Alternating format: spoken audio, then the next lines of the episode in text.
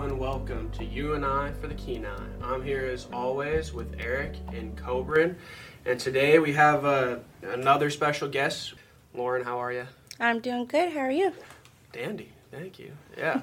If you don't mind, I'll start just with a quick synopsis of your childhood. All right. The earliest I can really remember or recall is I was about 4 or 5 years old. I lived in North Pole with my dad in a 6,200 square foot home. That's huge. With more than 20 foster brothers that were coming in and out of the home at a time. Wow.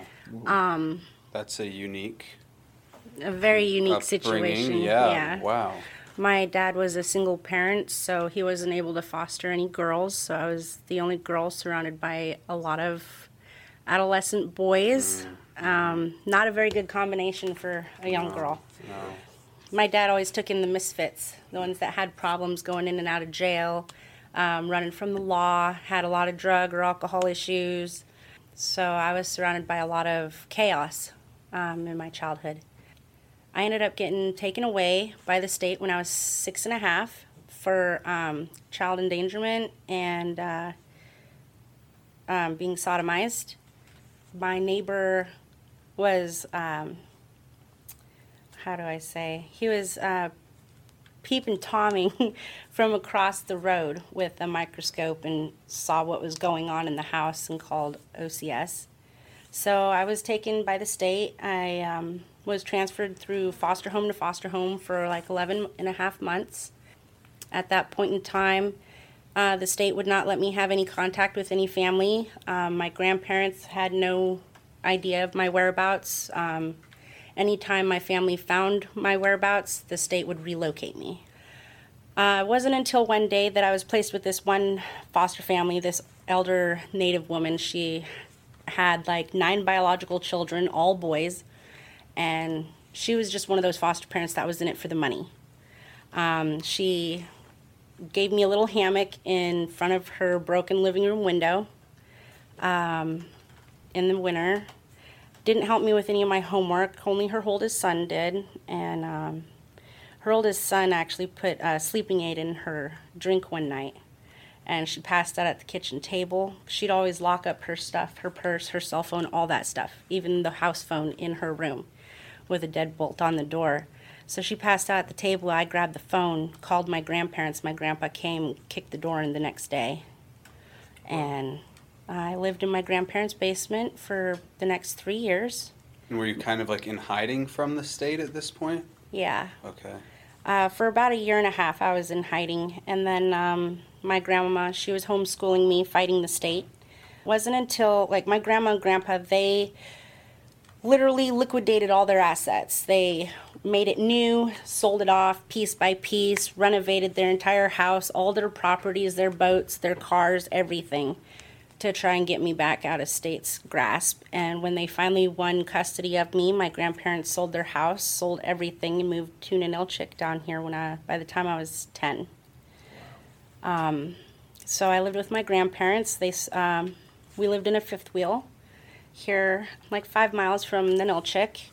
They started building a house, and my grandparents would send me to and from school. They lived across the street from the man that was my grandpa's best man, lived right across the street from them. So he had a vehicle and was able to take me to and from.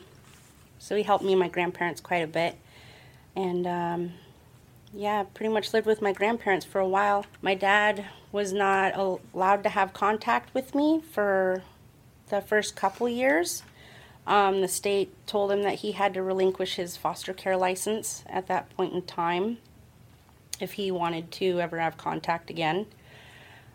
So my dad gave that up, came down one summer for fishing, and the big house in North Pole caught on fire, burnt down. My uncles, they were always in and out of jails, dating prostitutes, smoking crack, or very abusive, ran away from their relationships, left their kids and stuff like that. So my grandma and grandpa would take them in under their roof. Basically, they'd live off grandma and grandpa for a long time. And I started school in Anchorage for a long time. It wasn't until about the 6th grade when I really started getting introduced to alcohol.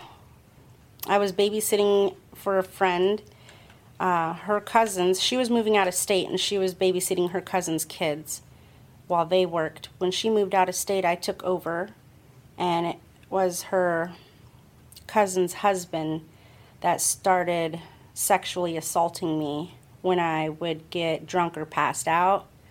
And that's when I really started to drink that much harder. So you're in the 6th grade at this time? Yeah. Dang. So I started a really big drinking career back in the 6th grade. It wasn't until about the 8th grade I was introduced to pot. A friend introduced me to pot to try and slow down on my drinking, because I was drinking up to 2/5 a day. Wow. And so she would just get me completely stoned, and to where I would just either become comatose or just pass out. So I wouldn't drink. And that kind of took over from there. After, there was one night where I went home and I was drinking with my brother. I got so drunk, I told him what happened, or what had been happening for the last couple years, because these girls that I was babysitting were like 2, 3, and 5, I think. And it would have been really devastating for anything like that to happen to those girls. Yeah. And because their dad or stepdad, whatever, would he would intentionally get you drunk in order to do sexual things? Later on down the road, yeah. Yeah. Because I started smoking pot more often, so I wasn't drinking as much. Yeah.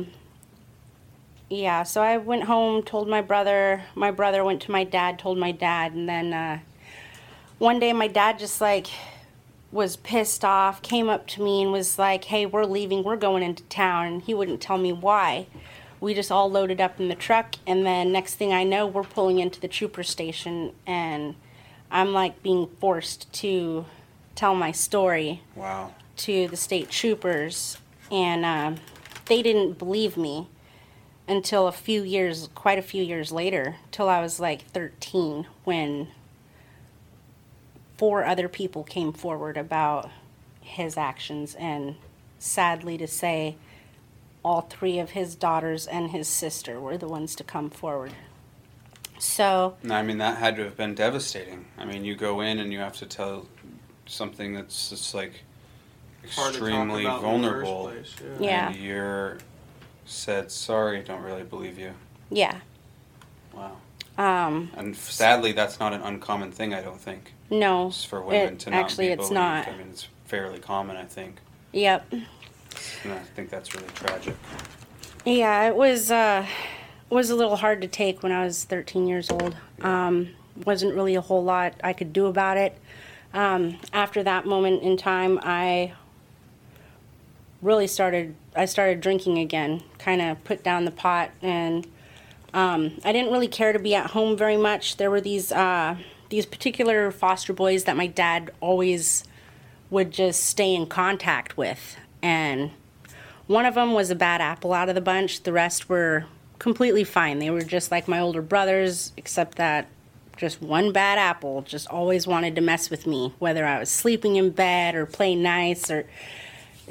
Yeah, he just, I don't know. So my dad just, I don't know, for whatever reason, really loved these particular foster boys, loved taking care of them more so as his children than myself. Me being the only girl growing up, I told my dad I deserved to have the master bedroom in the house. Being the only female, I deserved to have my own bathroom. I'm not going to clean up after all these boys. So I moved back in with my dad when he was finishing his house in Ninilchik, right across the street from my grandparents. So, of course, my dad gives me the master bedroom. He starts moving in foster boys again. At that point in time, he's not fostering because he gave that up, but he still stayed in contact with those particular ones. Yeah, kind of the same thing. Well, right, yeah. Right. So at that point in time, I was meeting a bunch of, I don't know, older much older people that love to throw parties and stuff. I started hanging out with my next door neighbors that I got a puppy from when I was like 9. They always drank, partied, smoked pot. I was over there constantly. I was more interested in not being at home, but they were more interested in not getting caught with me at their home partying. So they taught me how to drink so I could go out to parties and not be taken advantage of. And so I started partying a lot at that point in time. And one night we went back to their house and some random dude comes out. They had this little itty bitty like shack that had a little twin bed, a little kitchen and everything, just built for like one person. So they would let me sleep in that while they stayed in their big house. Well, this dude comes over and he's just completely smashed. He comes into the little cabin, crawls up to the little loft bed, starts taking his clothes off, and he's in his what are those? Those red pajamas, like thermals, like with a long butt flap. Yeah. I was like, are you serious? What are you doing? So I just like turned sideways in the bed, give him both feet right off the edge. And he falls and he gets back up. And this is actually the dude that ended up introducing me to crystal meth, like about 9 months later. So I started doing crystal meth, partying, and all that, and one thing that intrigued me with the meth was I didn't have to go to sleep. So it was like I could go home, not worry about going to sleep, being taken advantage of. There was just like an end to that terror.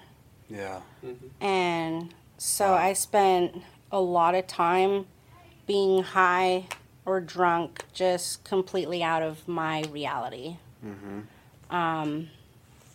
So the times that I did spend home, I just spent usually pretty messed up. Other times I would just stay out at friends' houses as often as I could.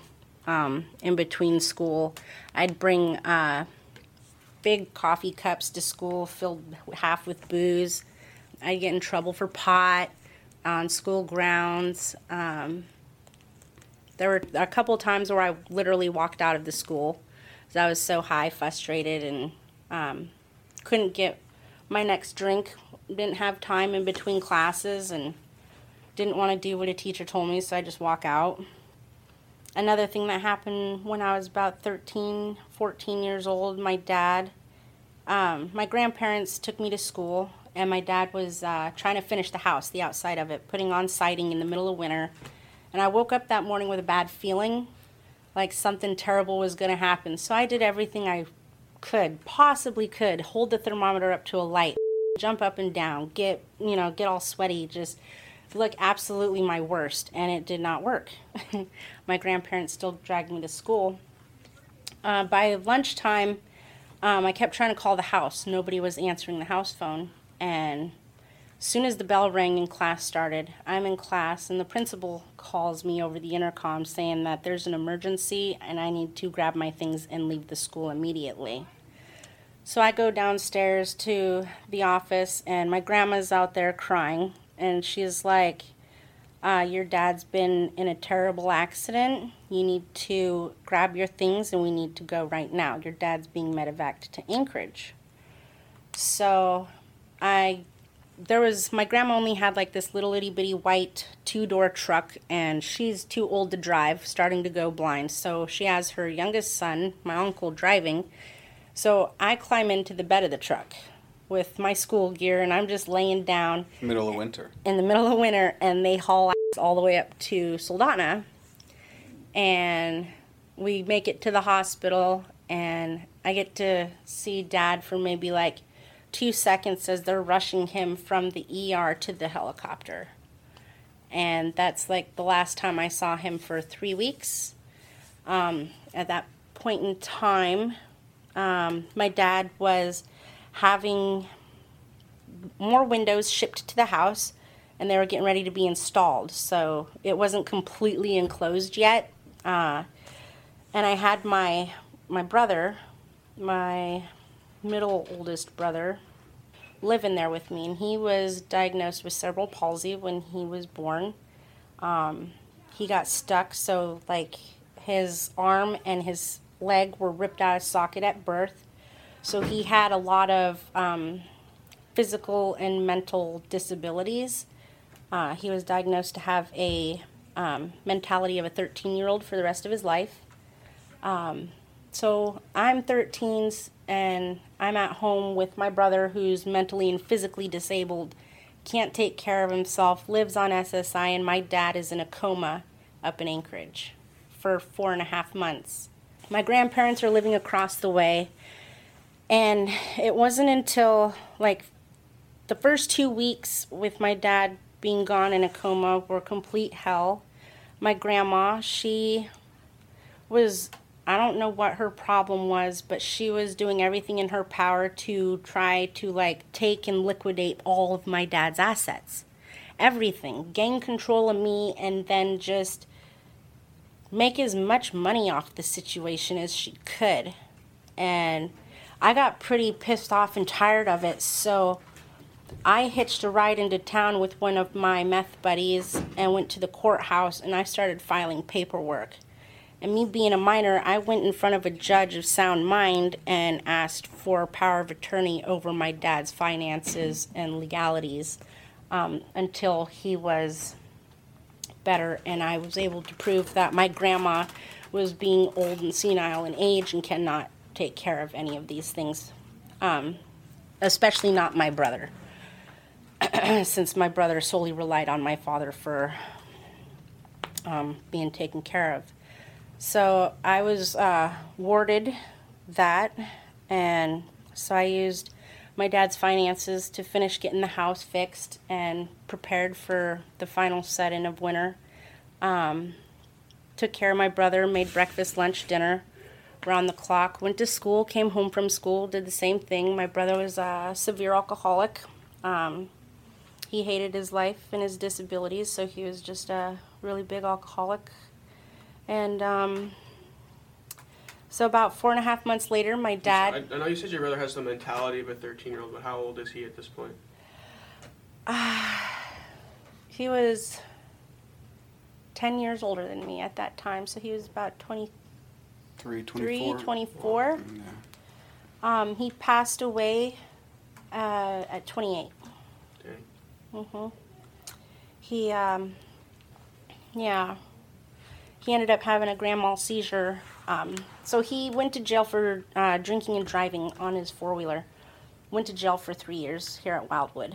I went and picked him up, and he died 13 months later in his bedroom, had a seizure, and tripped over the cat and food dish, because I got him a cat because he had some severe PTSD from being in jail, had some major depression issues. So I got him a cat to take care of, make him feel better about himself, give him something to do, something constructive. And he tripped over the cat and food dish trying to feed the cat. And during his seizure, his neck caught on the footboard of the bed and crushed his larynx. And that morning, I stayed up all night that night tweaking in my bedroom, and I tried seeing if he wanted to smoke a bowl of weed with me before going to bed.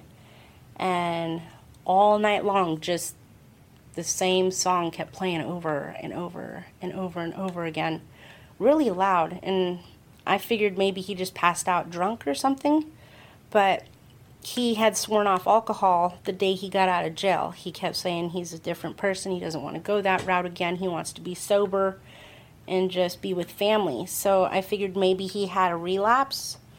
And not once did I go and check on him. How old are you at this point now? Like 18, right? 16, 17. 18. Yeah. Mm-hmm. Yeah, because he was 28. Yep. So you were 18. And, gosh, at that point in time...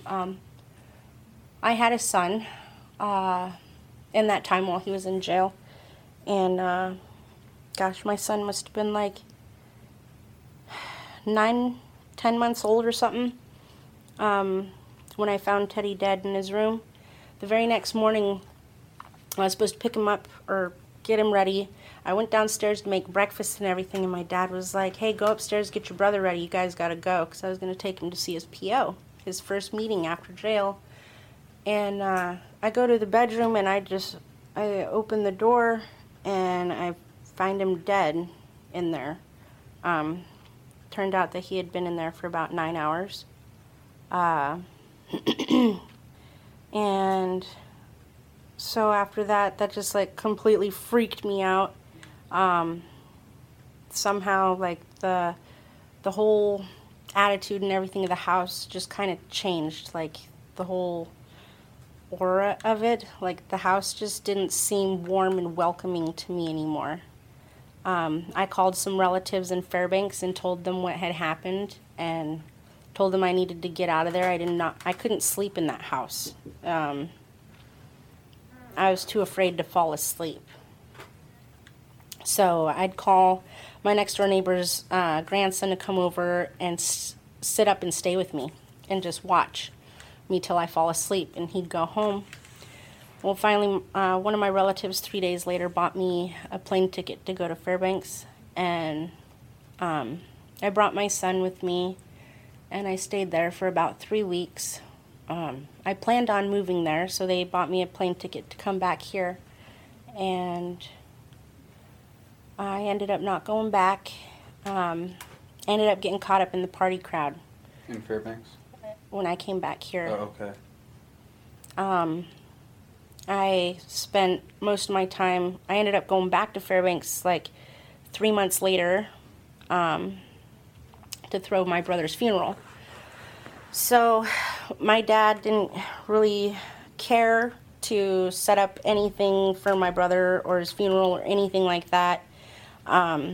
So I ended up going and getting a job, saving up money to help pay for the cremation and everything. I ended up coming up short. And are you using through all this? Yes. Yeah, meth still mostly? Yep. Yeah.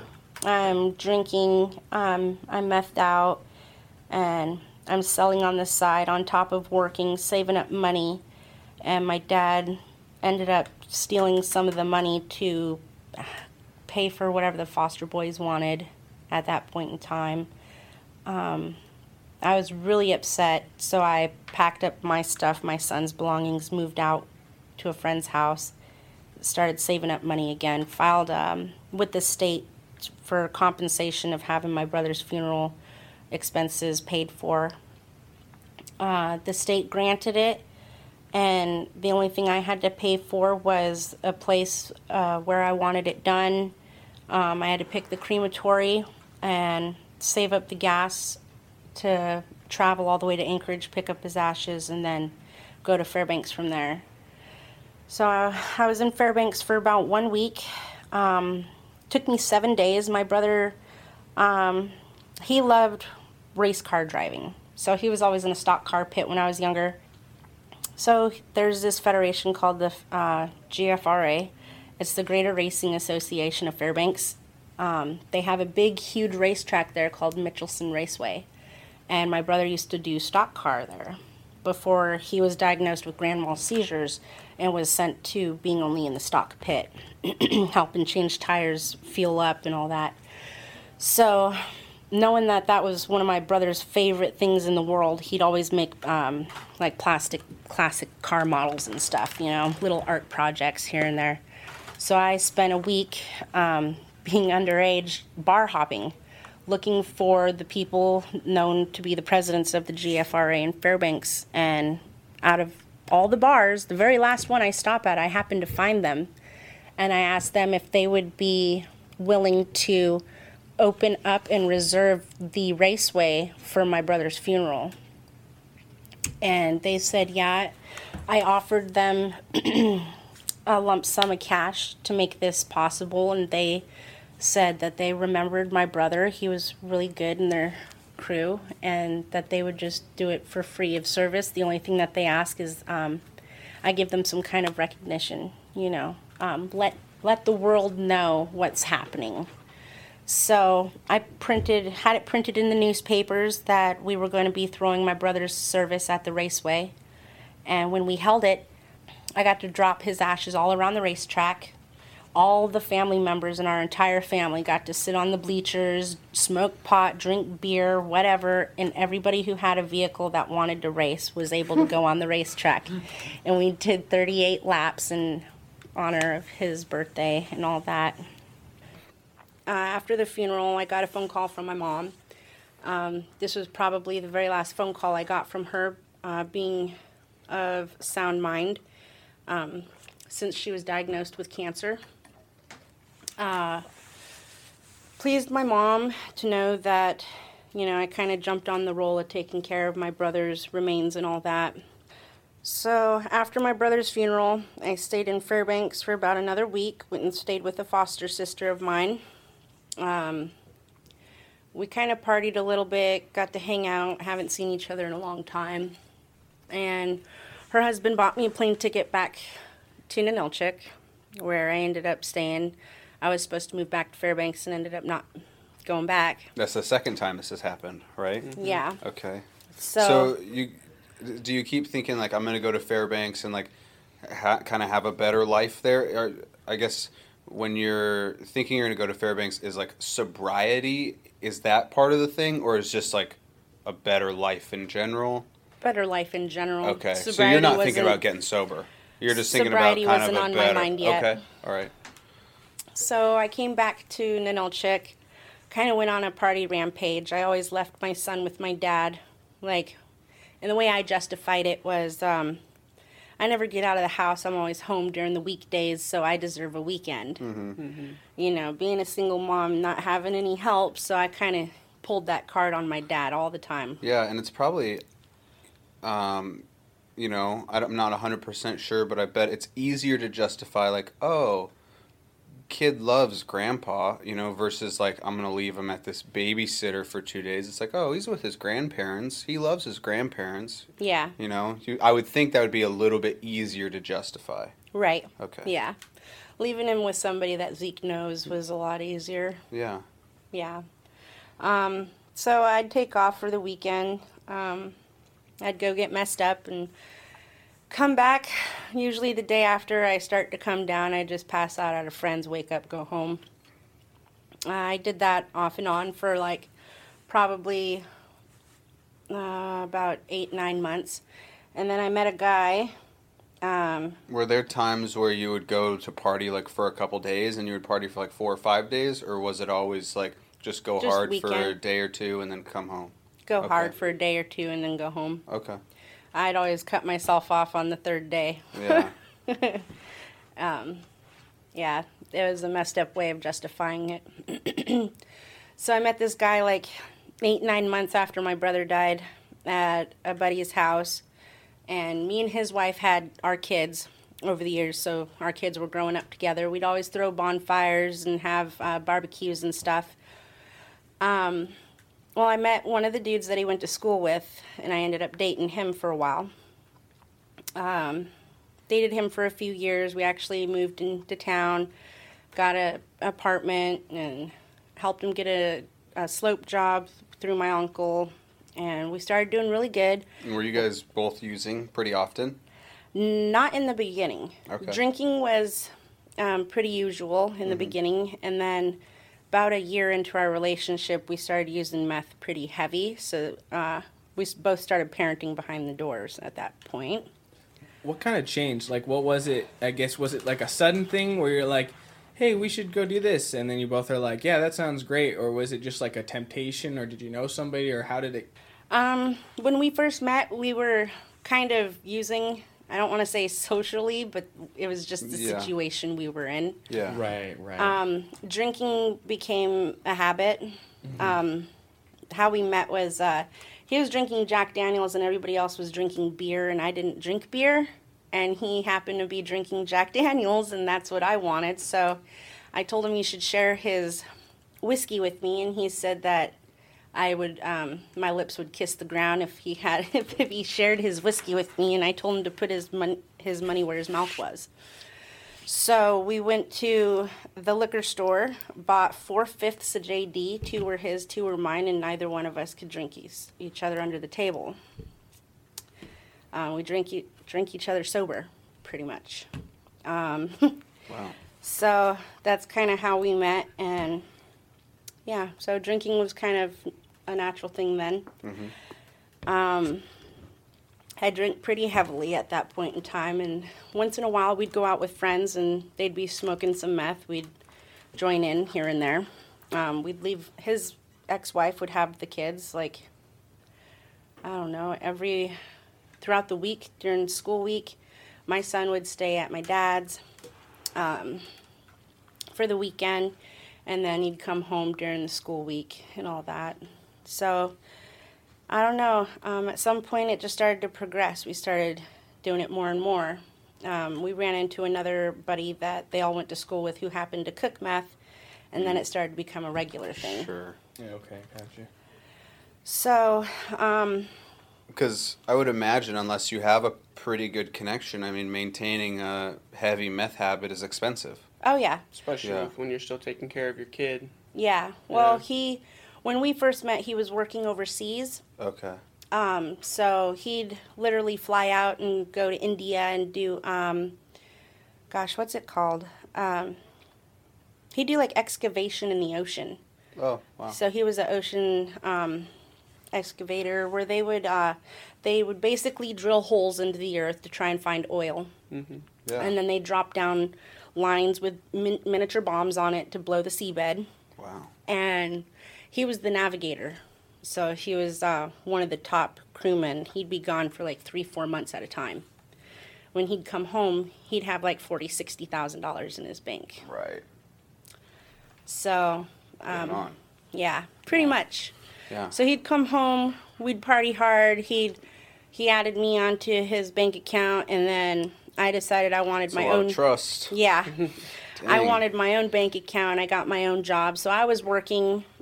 He just helped set up the apartment, get those initial bills paid, and then I'd work while he was gone and the kids would go to school. So it became pretty routine for a minute. Whenever he was gone, I'd sober up and work and do all the things I'm supposed to do at home. He'd come home, and then it was pretty much party on, Garth. Yeah. So,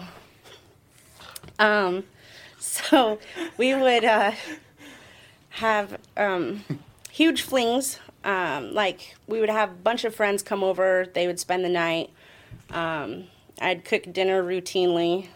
It was really stupid because, like, most of the people there wouldn't even eat. Yeah, no, exactly. I was about to say, like, so okay, cool. I got all this food, but none of us are trying to eat for a couple of days, so I guess I'll just Tupperware this up. Yep, pretty much. So we'd have, like, lots of cooked food, really good food, so we just end up we gave a lot of it to our, I guess, our dealer that would have a bunch of people that just, like, would pass out or just run down themselves, you know, on his property, and they would just, like, eat away, you know.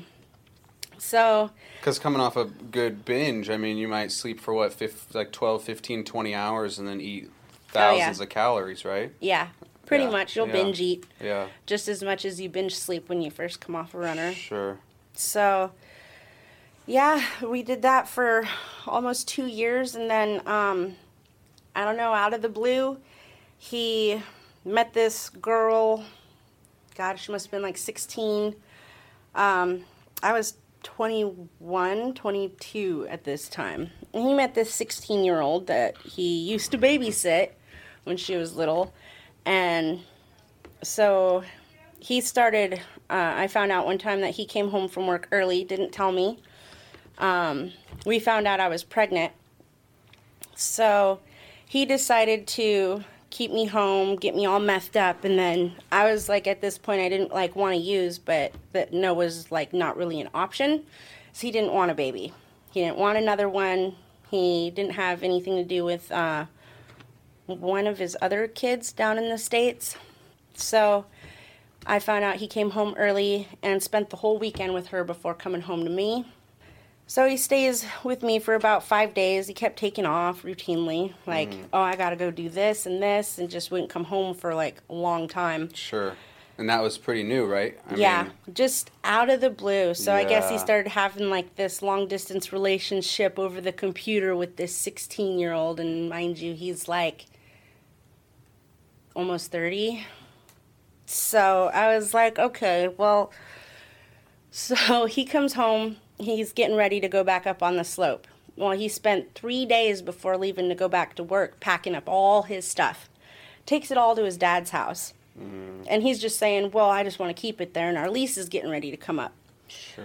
So I'm like, okay, well, so he left me to pack up his kids' stuff, my son's stuff, my stuff, and move it. Like, give all his daughter's stuff back to his ex-wife, and then me move all of my stuff and my son's stuff back to Ninilchik at my dad's. So I do that, and tax returns are about to come up, so... And you didn't want to renew your lease? No, I... Mm-mm. You guys weren't? There was just no point in getting the lease if he wasn't going to be there, too. The house was just too big for me and my son. Sure. So I was like, okay. So I defaulted on the lease, and from the very beginning, I didn't know what kind of person he was going to be, so I told him, do not put my name on that lease whatsoever. It's all going to fall on you, you know? Yeah. And it did. So we defaulted on the lease. He ended up having to pay $30,000 out of pocket for the rest of it.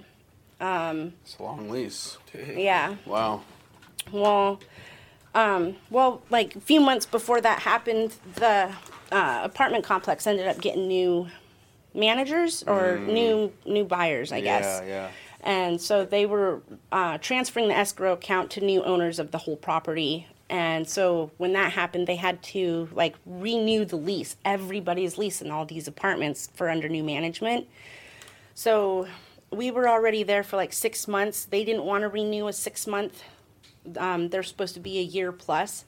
So they did a 9 month, and we were only there for like another 30 days at that point. And we didn't want to renew it for 9 months, but he had already signed the paperwork before he left. Yeah. So, and at this point I already knew what was going on. So I went ahead and checked our mailbox routinely. He got his beautiful tax return. Beautiful thing about it, he was up on the slope, you know, kind of f***ing our family off, so I mailed his $60,000 tax return back to the state.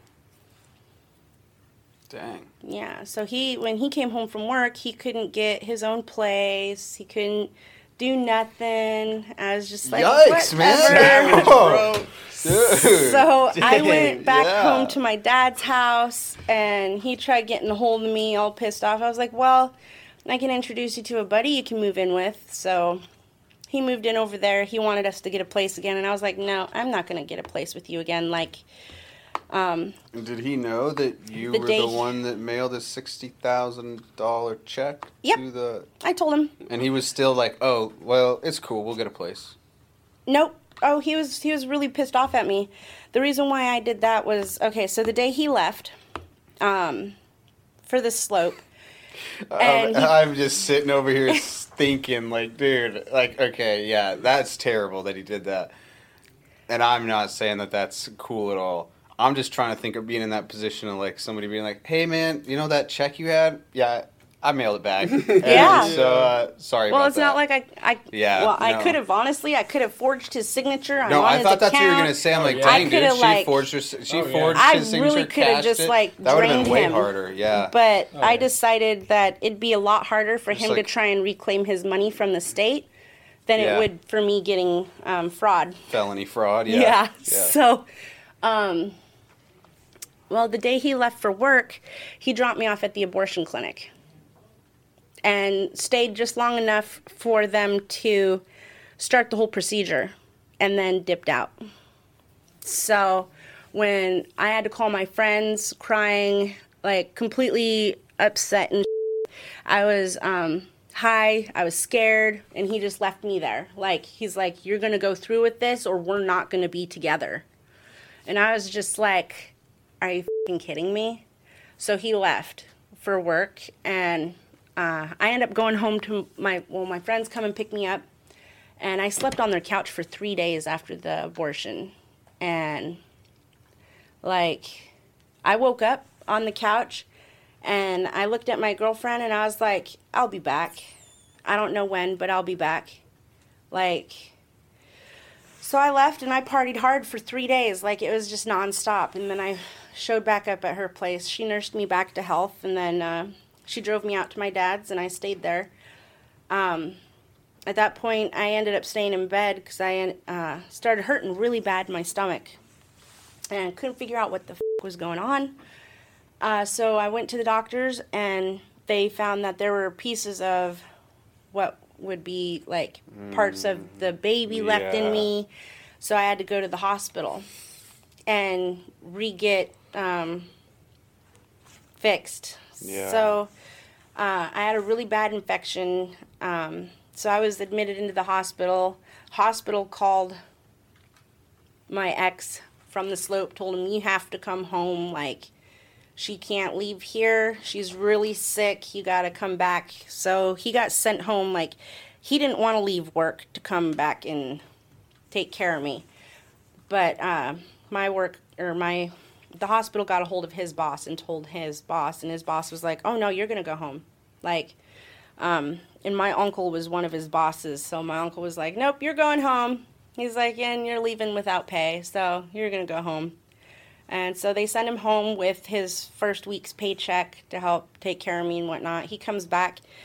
He had me go and pick up his vehicle, or had his family drop his vehicle off at the hospital, made me drive to the airport to pick him up. And I'm like, oh, on these medications, like hardcore cocktails from the hospital for the pain and all this, and he has me drive to the airport, pick his up. I get there, and I'm like, okay, well, I'm just going to walk the car, and I'm just going to be on the passenger side. I'm going to leave the car running, just knock on the window.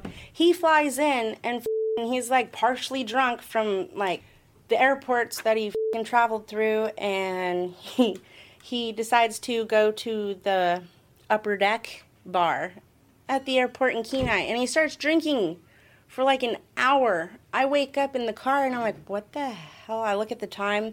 I go in and I grab him, and it was just like on at that point. So he got I guess he must have gotten tired of arguing with me, because he went and found. So you know when they shut down Uptown Motel, this rundown motel in Kenai, they turned it into like a homeless shelter type deal. Right. You know, really cheap rooms, like you could pay $20 for a night or something like that. So he puts down like $60, puts me in a room where the thermostat's broken, I'm sick, and he takes off with my vehicle, leaves his vehicle because I have TAG's registration, and he just takes off, and I'm like, dude, if you don't come back, like, I'm going to report my vehicle stolen. So he comes back, and he took all my money. I had, like, a $300 paycheck. He goes and buys a bunch of meth with it and comes back, picks me up, and I'm like, dude, just get your money back. Like, I'll drop you off at your dad's. You can do whatever you want, but I'm going to my dad's. So we end up stopping. He doesn't want to stay at his dad's. He decides he wants to stay at his friend's house where we met, which is, like, a mile or two from my dad's house. And I'm like, whatever. I'm like, fine, but you're driving. So we drive all the way out there. I drop his off, go to my dad's, and I don't know, it was really weird, but him and my buddy were having an conversation in the shop. I go in there, and my buddy actually, like, got really mean with me. Like, he was pissed off to high heaven with me for some reason. I imagine it probably had something to do with the abortion. Because about a week later, my buddy shows up on a four-wheeler at my dad's house, and he's drinking, he's up, he's sad, there's something wrong. He couldn't tell me what was going on. And I'm like, oh, well, we've been best friends for like 13 years, you know, me, his wife, his kids, my kids, like. So I'm like, okay, well, I'll just hang out with you, you know, there's something not right, your spirits are like hella down. Well, we end up going to the beach, and I'm like, well, let's just take a 5-gallon bucket. I was outside gardening in my dad's garden trying to rebuild his rock wall. We go to the beach. We start drinking a little bit of vodka, and he has another buddy show up down there, and I kept saying I wanted to go home. He wouldn't take me home. Well, his buddy that showed up had, like, a cooler in the back, and I was thirsty at this point. I didn't want to drink anymore.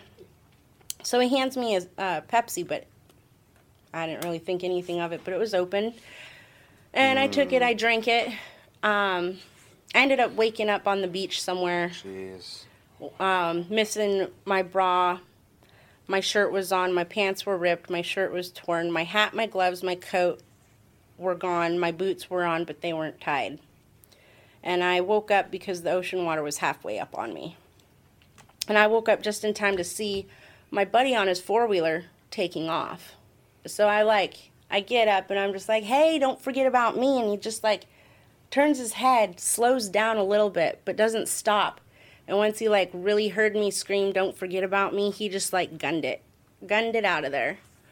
So, and I spent the next 13 hours on that beach trying to find a way off. I actually wound up almost freezing to death. I pulled my phone out. It was cracked, broken, wouldn't turn on. And somehow my dad and my foster brother found me on the beach. They said that my phone worked just long enough for me to scream. My son, being like 4 years old, answered the phone and heard me screaming for help. Like, wow. So my son was crying and took the phone, right. And I guess he beat my dad in the face with it. Like, wake up, Mama's in trouble. I don't recall any of this. I don't recall being on the phone. I don't remember any of it at all. This is just what my dad told me. So my dad and my foster brother, like, they spent hours driving up and down, like, every single beach entrance in Ninilchik trying to find me. And the real messed up part was I was less than 3 miles from home. So they found my buddy on the four-wheeler just driving drunk down the highway. And they run him off the highway, make him stop, and they're like, where the hell did you leave Lauren? Like, he wouldn't tell them. Like, he kept just trying to get away. So they called the cops, and he went to jail, and they found a tide book on him on his four-wheeler where it was highlighted for the highest tide of the year, and where he left me was between two coves where there's, like, no beach. Once the water comes in, you're just kind of So I actually shattered my ankle in three places running on the beach in the dark. My foot fell through two plates of coal and just totally flipped my whole leg over. I got up and I was still running down the beach, and I wasn't sure if I was like seeing clearly. I probably ran for like 3-4 miles down the beach trying to find an exit, and I'm just like running my hand along the wall and just trying to run as fast as I can before the water gets up there. And like out of the farthest corner of my eyesight, I like saw something, and then I started hearing voices. Like, I didn't know what the hell, but I remember like screaming. I screamed so hard that I paralyzed my vocal cords. My throat was bleeding. Nobody could hear me over the ocean, really. So I saw my dad and my brother just like walking up towards me, and I thought it was just like, I didn't think anybody was really there. So I just like started running towards this image that was just appearing in the dark. And I heard my foster brother's voice, and I just collapsed in his arms. My dad walks up behind him, and he's disabled. So my dad couldn't really keep up. They found me. My dad was wearing his feather down jacket. It was 13 degrees outside during that time. It was middle of November, late November. 13 degrees out. There was frost on the ground. Not quite any snow anywhere. Not on the beach anyways. So my dad took his coat off, covered me up. And I was about 300 feet from the exit that they came down. And the ambulance drove all the way up to the very top of the exit at the top of the bluff. And they had to walk a stretcher down. They kept trying to get me to stand up and walk, but I was too frozen. I couldn't move. They couldn't even pick me up normal. I was just like a flat board. So they carried me up. I don't remember any of it. I woke up in the ambulance about 10 minutes out of town with a bunch of kids that were training to be EMTs from Ninilchik. They were all naked and on top of me. And I'm just like, what the fuck? Like, there's a bunch of naked people on top of me in their underwear. And they're like really young. And I'm just like, where am I? Like, I started freaking out, just like trying to rip these straps off me. And they're just like, it's okay. Like, they explained like what happened, where I am. I had like major rashes all over me from the coal beds and stuff. Were you hallucinating, or were there actually you're in the ambulance, and there are people with just their underwear on. Well, it's the best way to warm up someone. Mm-hmm. With hypothermia. Warming you up? Body You know, like, wow. The Ninilchik ambulance was not prepared for anybody with hypothermic symptoms whatsoever. They had no warming blankets. They had nothing other than IVs and stuff. Most of their protocols are based on, senior citizens having strokes or heart attacks and stuff. Wow. So they weren't prepared for a hypothermic individual such as myself. They checked. And that's got to be terrifying. Oh, yeah. I mean, because you probably, it sounds like you had just been drugged and sexually assaulted. Yeah. Right? Like, that's what happened. I had no idea, and now what happened. And you wake up and... I'm in an ambulance. I didn't even know I was in an ambulance, but I'm just like freaking out. Yeah. And they tell me what happened and what they're doing. They checked my core temperature and I was 93.4 degrees. Mm. They said if I had another 10 minutes on that beach, I would have been dead. Wow. It wound up to be in the newspaper that next Sunday. My buddy ended up... getting like 6 years. He actually was sentenced to come to treatment here, do half his jail time at Wildwood. Did he get charged with like assault, like sexual assault? They wanted me to slap him with attempted manslaughter because of the tide book. Yeah. The DA was pressing really hard, and I was just like, no, like this guy has a very characteristic background. Like I'm not out for blood, like that's going a little too far, you know? I was in no way gonna go that route. So do you think he wasn't trying to kill you? Years down the road, he admitted to a future boyfriend of mine that was his intent, was just, nobody ever find me again. Not kill me himself, but just, pretty much, though. Yeah. Drug you, leave you in a place where there would soon be no land. Yeah. Yeah, that's... So... Wow. Yeah. That's terrifying. Yeah. So... Surreal. Like... yeah, after all that, like... Yeah, it was pretty messed up. Like, me and my ex and my buddy, we... quit talking at that point. Like there was just that would make sense. That's a friendship ender right there. Attempted murder. So we the DA kept pushing me to want to press for attempted manslaughter. I wouldn't do it. I can't remember what the charge was that I went to, but he got 36 months added on to his sentence. He got 10 years of probation. So and his wife called me all the time, round the clock, like, harassing me, like, oh, it's your fault, like, you shouldn't have even been out there, like, this would have never happened, just totally losing her mind, like, she just lost her best friend, her drug dealer, her kid's dad, like, things were just off the charts, so I had to call the troopers and put a restraining order on her. A lot of people in the community and friends, like, basically my whole life at that point kind of ended. I just quit going outside the house, quit hanging out with people. I just pretty much stayed home. I only had a very few select friends that would come over. It definitely changed my perception on who to trust. Yeah, that's like the biggest betrayal. Like, that's, you can't get, wow. Yeah. So what's your use look like after this now? Your substance use look like right after this scenario? Because from my understanding, that guy was also your dealer as well as your friend, right? So, is... One of them, yeah. Okay, that was my question. One of your dealers. So, what's... at this point, has this deterred you from using? A little bit. Experience? There were a lot of our other friends that would deal that were just, like, totally suspicious of the situation.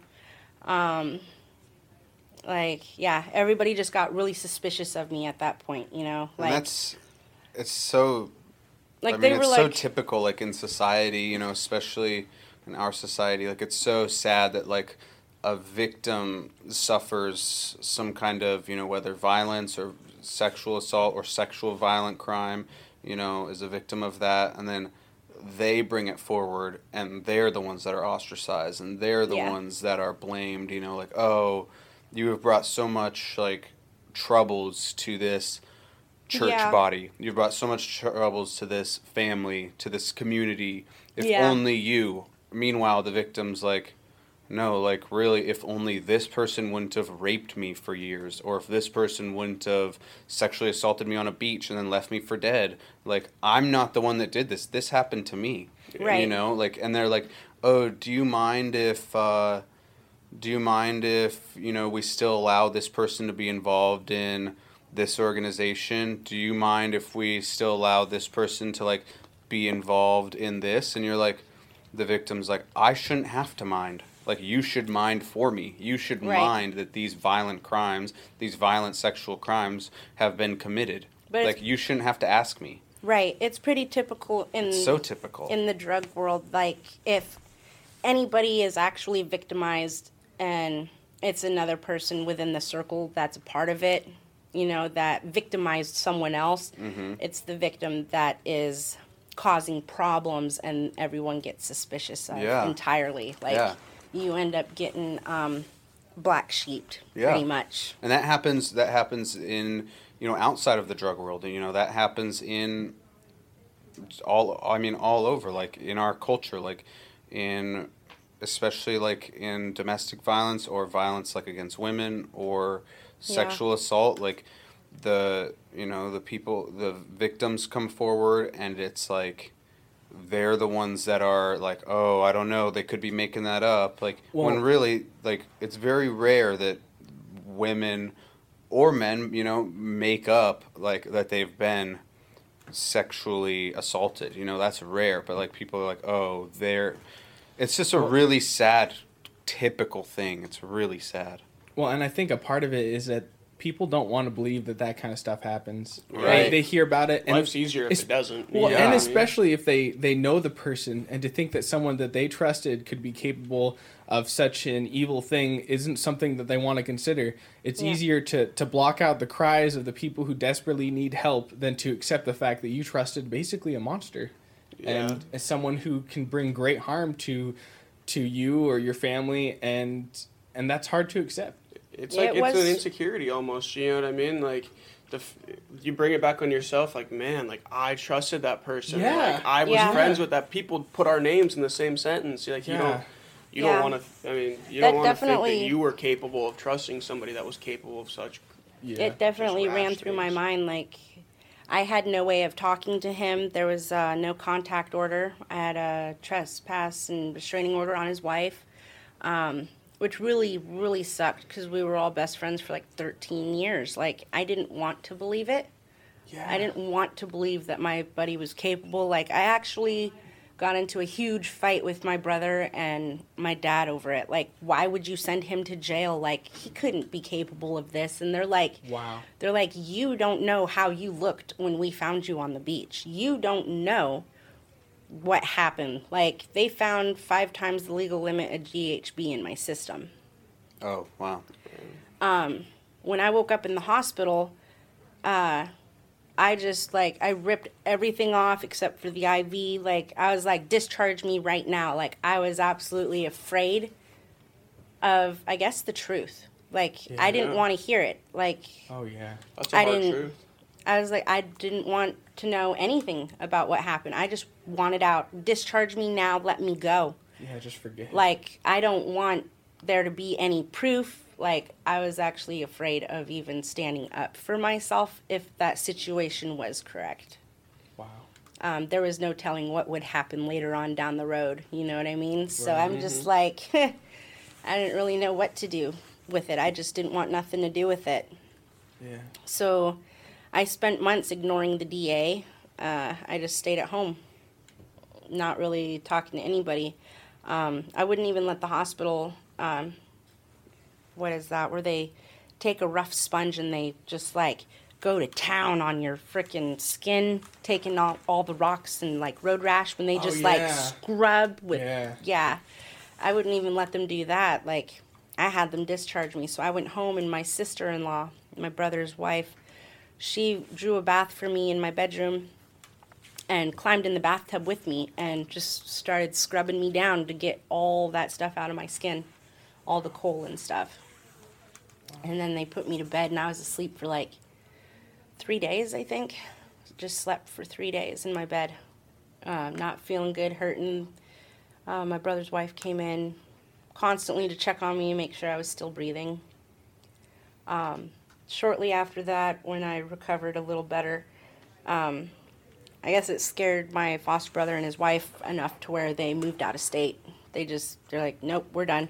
Like, clean up or, you know, something even worse is going to happen to you. So they packed up, they left. After they left, I started mainly smoking pot, drinking here and there. Spent a lot of time with my son. I'd party on the weekends sometimes. There was only like a few of my friends out of that big drug circle that, you know, believed me and told everybody else to just off. Like, you don't know what happened. Like, we believe that, you know, this person's capable of this. Like, if he wasn't, look at the hard facts. He's in jail and, like, you know, there just wouldn't be any way to make anything like that up. So I had some friends that would come, I guess, cater to my need or whatever, just try and change the situation for me a little bit. It took me a long time to actually really leave the house. I was too afraid to leave the house for a long time. I just pretty much was a closet user for a year and a half at that point. Just stayed home. I finally got up enough courage to go get a job. So I started working in Anchor Point.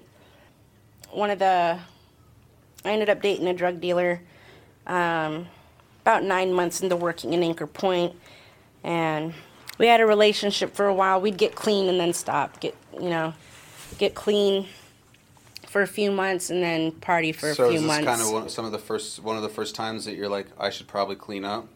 Yeah, it sounds like kind before of. You weren't interested in it, and this right. is one of the first times that you're kind of like, At this point, I was like, well, my son's getting old enough to understand. He knows what he sees, you know? Yeah. So I was like, well, I got to clean up for, you know, random amounts of time. I don't know how I really justified that. Like, hey, I'm clean for a few months, so I can go get messed up for a few months. Mm-hmm. So we did that for about 11 months. In between that 11 months dating him, I woke up to him shooting me up with heroin. Complete mind blower. I started freaking out and crying. I was like, you don't know. Like, I heard stories of people just doing too much and just dying, you know? Mm-hmm. And I was just like, are you serious? Like, why would you shoot me up with this shit? I told you I never wanted to do it, try it, nothing. People kept trying to warn me about him, like, you be careful. Like, he's got the reputation of turning girls.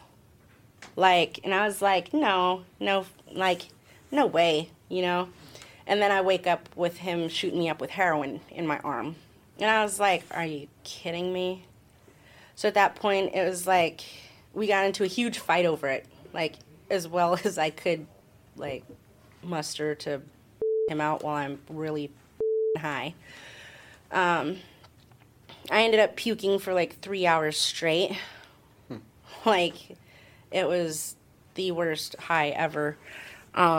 So he got me onto heroin, and I started using it here and there. I never wanted to, like, become normal using it. You know what I mean? Like, I didn't want to become my normalcy. So he would end up having to shoot me up because I was too afraid to shoot myself up with anything. My drug of choice was just meth and to smoke it for the longest time. And then it got to the point where my body was just like, it had to have it, like, or I was just sick without it, you know? Mm-hmm. And it absolutely sucked because there were times where he'd find me crying and he's just like, what's wrong with you? And I'm like, I'm stuck here and I can't, like, my son is at home wondering where his mom is at. Like, this is that's on my mind constantly, and it's just eating me, you know? And he's just like, he'd be like, some days he'd have a heart and be like, okay, well then let's clean up. And then that'd last for about a week. And then he'd want to, you know, go out and go on another runner, go speedball. And so after like 4 months of that, I got tired of it. We went up to Anchorage to work for some people. You said go speedball? Yeah. That's super scary. Yeah, shoot heroin and meth at the same time. Oh, okay. Because what that can do is that can create an irregular heartbeat. They call it Belushi as well. That's how John Belushi died, the actor. Oh, really? Because when you do an upper and a downer at the same time, it can create different... You can create an irregular heartbeat and a heart murmur, and, like, it can get going so fast. Your heart will explode? On one side, yeah, literally just explode in your chest. Like, wow. It can actually kill you fairly easily. Yeah. And his was just, like, cocaine and... I don't even think it was heroin. Like, it was something else, like codeine or something weird. Wow. Yeah, or, like, pills maybe. Yeah, coke and, like, another opioid, an Oxycontin or something like that. Yep. That's wild. Oh, yeah. And so after 4 months of that, I found out I was pregnant again, so I started to clean up. And he started to clean up. Surprisingly, he put the heroin down, and he was clean for about 4 months. I was clean for about 4 months. I used to take care of his mom as a home PCA. Took care of all her medical and health issues, her diabetes and all that. And I used to get paid fairly well for it. His daughter went to Avtech to try and get a job like me, making $18.50, $25.50 an hour as an in-home nurse. And so I was like, okay, she graduates. I gave her my job. Well, I started partying with her dad a lot, and his daughter, out of the blue, just, like, blew my mind. She started partying and quit taking care of her grandma. So I slowed down on my drug use to take care of his mom without pay again, just routinely. Yeah, we ended up, like, we weren't together for 2-3 months. I was living at my dad's. I moved out of the cabin we were living in. I'd go and check on his mom, take care of her every now and then. He'd stop by. There was a time where I just literally locked myself up in my dad's house, and I told him, you're not welcome unless you're clean. He sat in his van for 3 weeks straight in my driveway, getting clean, staying sober. He's like, I am not going to leave this driveway until you know that I'm clean. I'm just going to quit cold turkey in your driveway, and I'm not leaving. And I'm just like, okay, whatever, I don't care. I'm like, you can stay out there. So he went and he had a little propane heater in his van, and he'd just stay out there the whole time. So I'm just like, every time I cook breakfast, lunch, and dinner, I'd bring him a plate of food, and he's like, I'm sorry, can I come in yet? And I'm like, hell no. I'm like, I'll be back for the plate. So. Dang. 3 weeks? Yeah. I mean, I get it, man. That's dedication, but I'd be like, come on, girl. It's been 10 days, man. I'm in this van. Can't I come in? Get a little snuggles? Yeah. You know, I'm for real, dude. Yeah. 10 days in a van, I'd be like, man, can I get in and get some snuggles? Maybe, 4 hours of sleep on the bed, like, no. Just a little bit, bro. No. I'm sure he tried. He called his mom and had his daughter drive. His mom drove over with a twin mattress on their car roof, strapped down to put in his van. That's dedication. So wait, was he clean for the whole 3 weeks, or did it take him three? Oh, okay. Yeah, that's what I'm saying. Like, 10 days clean. Van. Like, hey, nope, another 11 days. I was like, the first 4 days he wouldn't eat. Like, oh, it's too sick. He was too sick. Yeah. Like, I just kept refilling him gallon jugs of water. I'll be back for the jug. Yeah, exactly. Hey, I mean, you get betrayed that many times? Right, no. Yeah. So. Like I said, I get it. But I mean, on the other hand. He used to shoot up 2 30cc insulin syringes of heroin at a time. Wow. 2 of them. Like, he was hardcore. Yeah. It took him an initial week, almost week and a half, to kick, all the symptoms of, yeah. It was pretty bad. He would not look good at all. So that happened. We ended up making up after about 3 weeks. Told him he was welcome to come in the house, say hi to my son, and all this. And I'm just like, at this time, we know I'm pregnant. Your son's at the house with you. And is he ever looking out and being like, hey, Mom, what's this guy doing in the van? Yeah. You know? Yeah. What'd you say? He's sick? Yeah. Well, he knew that it was sick right now. He knew who it was, and he was just like, he knew we were like fighting, and I'm just like, no, he's in timeout. You know, go play. All right. My son would just be like, okay. Your son's like, man, I hope I don't get put in. I don't want to go to timeout. I don't want to go to the timeout van, bro. I'm definitely not. Timeout van. Yeah, I'm definitely going to hang out there for 3 weeks. If you don't put that away, 3 weeks in the van. Yeah. Yeah. Well, I swear, so if you like, don't eat go on. So yeah. If you don't eat the Brussels sprouts, you're going in the timeout van. Brussels sprouts gone. Right? Yeah. So I invited him in the house. Yeah. We hung out for a little bit, about a couple hours, and then we go to his mom's. We all ride together in the van, go to his mom's, hang out with his mom for a little bit. We're all clean. Mm-hmm. We start working on my 91 Mustang in his mom's garage. I take off in my Jeep to go get... so my dad picks me up in my Jeep, head back to the house. I leave my son with him, and I drive my Jeep into Kasilof to a buddy's shop. And I'm just like, okay, I'm pregnant. We don't know how far along. We just know that I'm pregnant. I can't get a test to tell me I'm pregnant, but I feel pregnant. There's something wrong there. Yeah, yeah. I'm constantly getting sick. I had a hole in my radiator, and it was like January time, and every time if it would drop below 20 degrees, my radiator would freeze up and my vehicle would just stall on the side of the highway. Mm-hmm. I couldn't start it, keep heat in it, nothing. Yeah. So I'm just like, well, one of these times I'm just going to like either freeze to death in my car or I'm going to have to leave to go fix it. So I went to my buddy's shop, tore the whole front course, poured off, and started fixing the radiator. And got it fixed, put it all back on. Went in to go hang out in a friend's house, get something to eat, and I ended up getting a phone call at like 3 a.m. from his mom. Mm-hmm.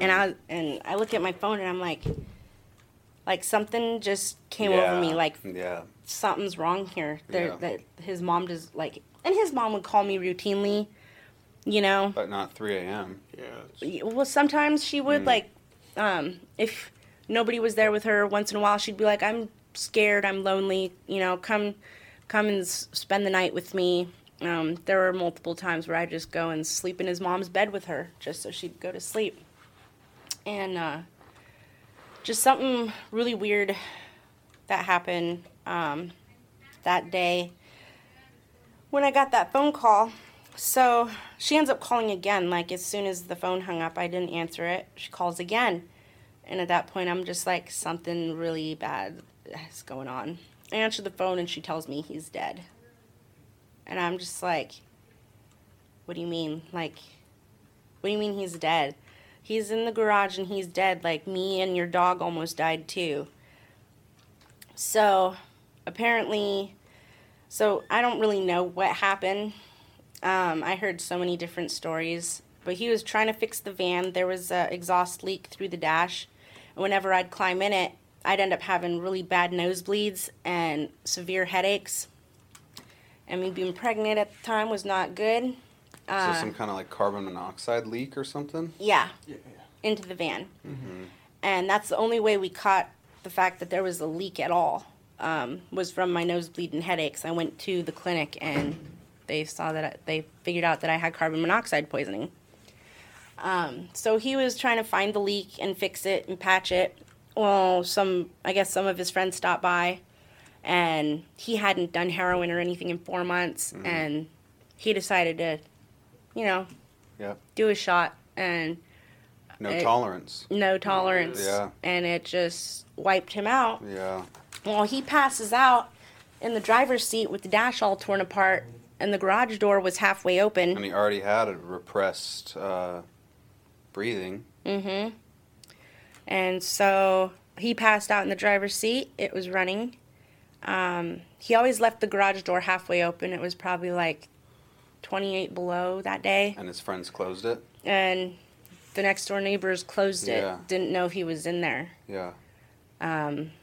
With the vehicle running. So his mom's entire apartment filled up with carbon monoxide. And the alarms went off.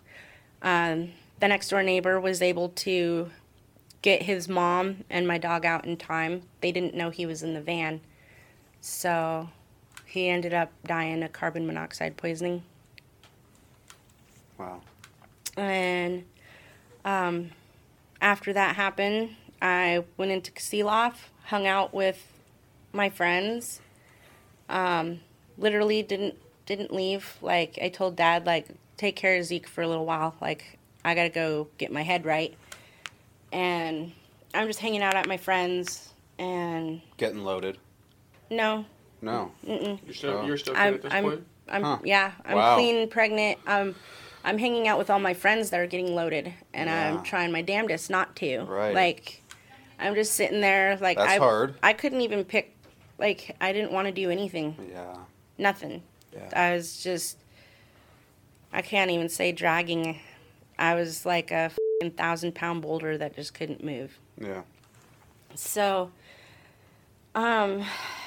his daughter calls me the night that he died, and she's just like, he's still breathing. Like, if you make it here, you can see him before they take him away.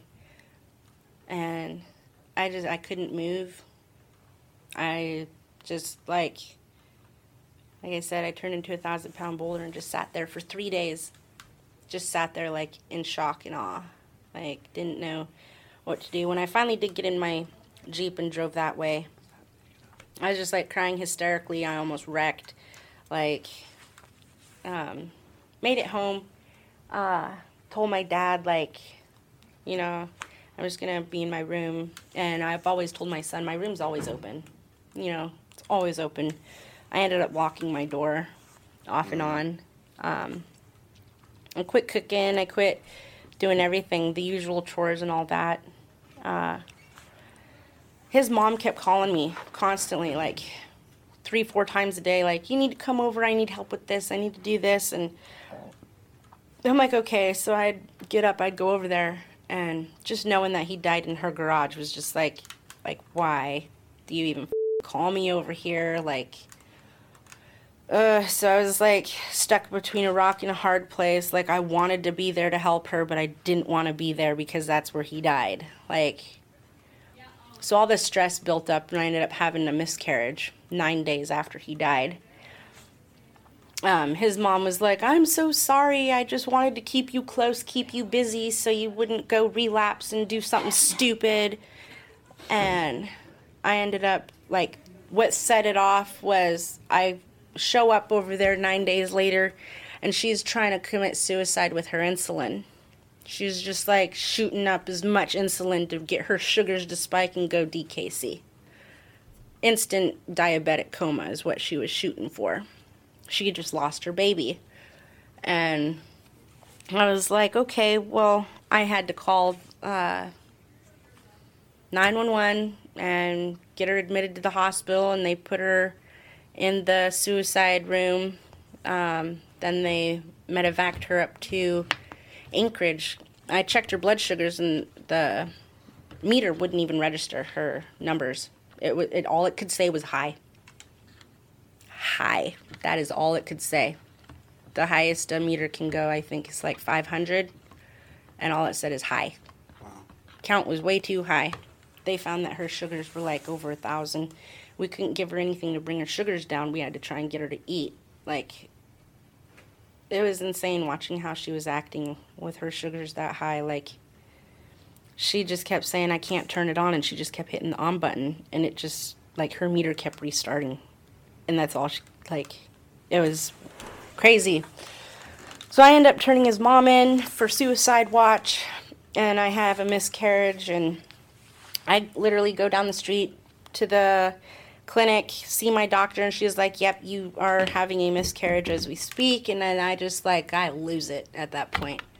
I called our friends from Anchorage, and I'm like, Like, all of our friends from Anchorage would call me every single day. How you doing? Don't do anything stupid. We love you, blah, blah, blah. Like, some of them even drove the 3-hour drive just to come down and see me, make sure I wouldn't do anything stupid after he killed himself. Like, there's speculation that, you know, he did it on purpose. Wasn't like, quite an accident, sure.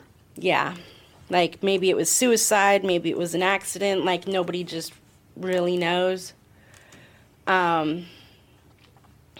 So it was just like hardcore at that point. At that point, I was like, oh, I lost the baby. So some of his friends came down from Anchorage, and I just went all out for like, I partied hard for 3 months. And then I met, I got tired of doing heroin and meth.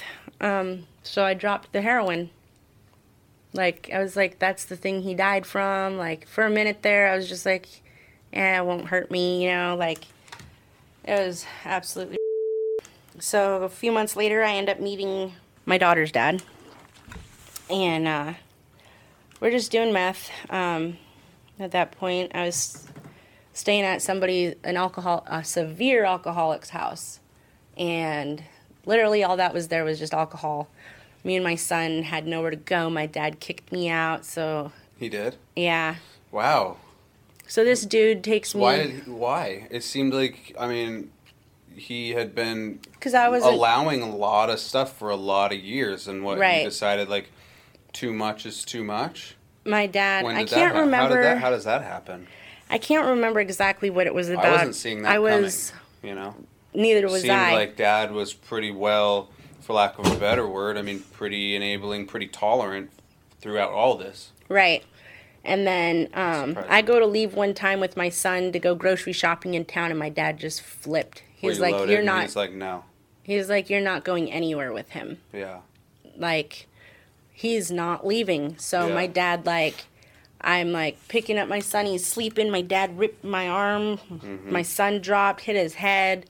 Cops got called. Like, this is the first fist fight me and my dad have ever gotten into, and it's over me leaving with my son to go get groceries and file for food stamps and all this. And I'm just like, I'm going to go do something, like, responsible, even though I don't have a driver's license, but I have shit I have to take care of. Were you loaded at that point, though? No. Had you been using kind of consistently, though? Yeah. So your dad, I mean, he probably had a pretty... He was thinking you might... Yeah. Going to get loaded, and had probably some pretty decent reason to think so. Yeah. Okay. Oh, yeah. So he's, like, got pretty good reason to think so, and then on the other hand, you're like, no, dude, for real, I'm trying to go do these things. Yeah. So you both are just super irritated. Yep. Yeah. So my dad, like, I locked my son in the Jeep to go grab some clothes and stuff. Like, he was throwing me out at that point. He calls the cops and tells them, I'm trying to leave with no driver's license or insurance with my son in the car. Sure. So the cops show up, and they tell my dad, like, they're like, you can't assault her when her son is in her arms. Like, you just endangered the life of that baby, and this is not okay. Like, we understand your valid point. She doesn't have a driver's license and no insurance, but she's the mom. You can't take her son from her. It doesn't matter if you're the grandparent. My dad got arrested, and the cops, they called the sergeant out, and the sergeant followed me in my vehicle to my buddy's house that was a severe alcoholic. And the cops made sure that I had the vehicle, my kid, and whatever else I needed. And, yeah, so I called... And you probably knew going to this guy's house, like, this is bad news, but I don't have this is all I can think of right now? Right. Anywhere else... There was, like, high traffic of meth or heroin or anything else. I mean, this guy was just a laid-back drunk, like... He's the lesser of all the evils. Yeah, pretty much. I mean, he just gets so drunk, he'd pass out. Like, that's all he'd do. He'd just drink and pass out. And I was just like, don't have to be around anybody stupid or, you know, not entirely. So, but over the years, like, having so many problems with my foster brothers, the troopers were pretty well adjusted to my family and my situation. So they would always, every day, a cop would stop in and check on me, a state trooper. And I had this relationship, like a good friendship with this one trooper, and he'd stop and check on me every day.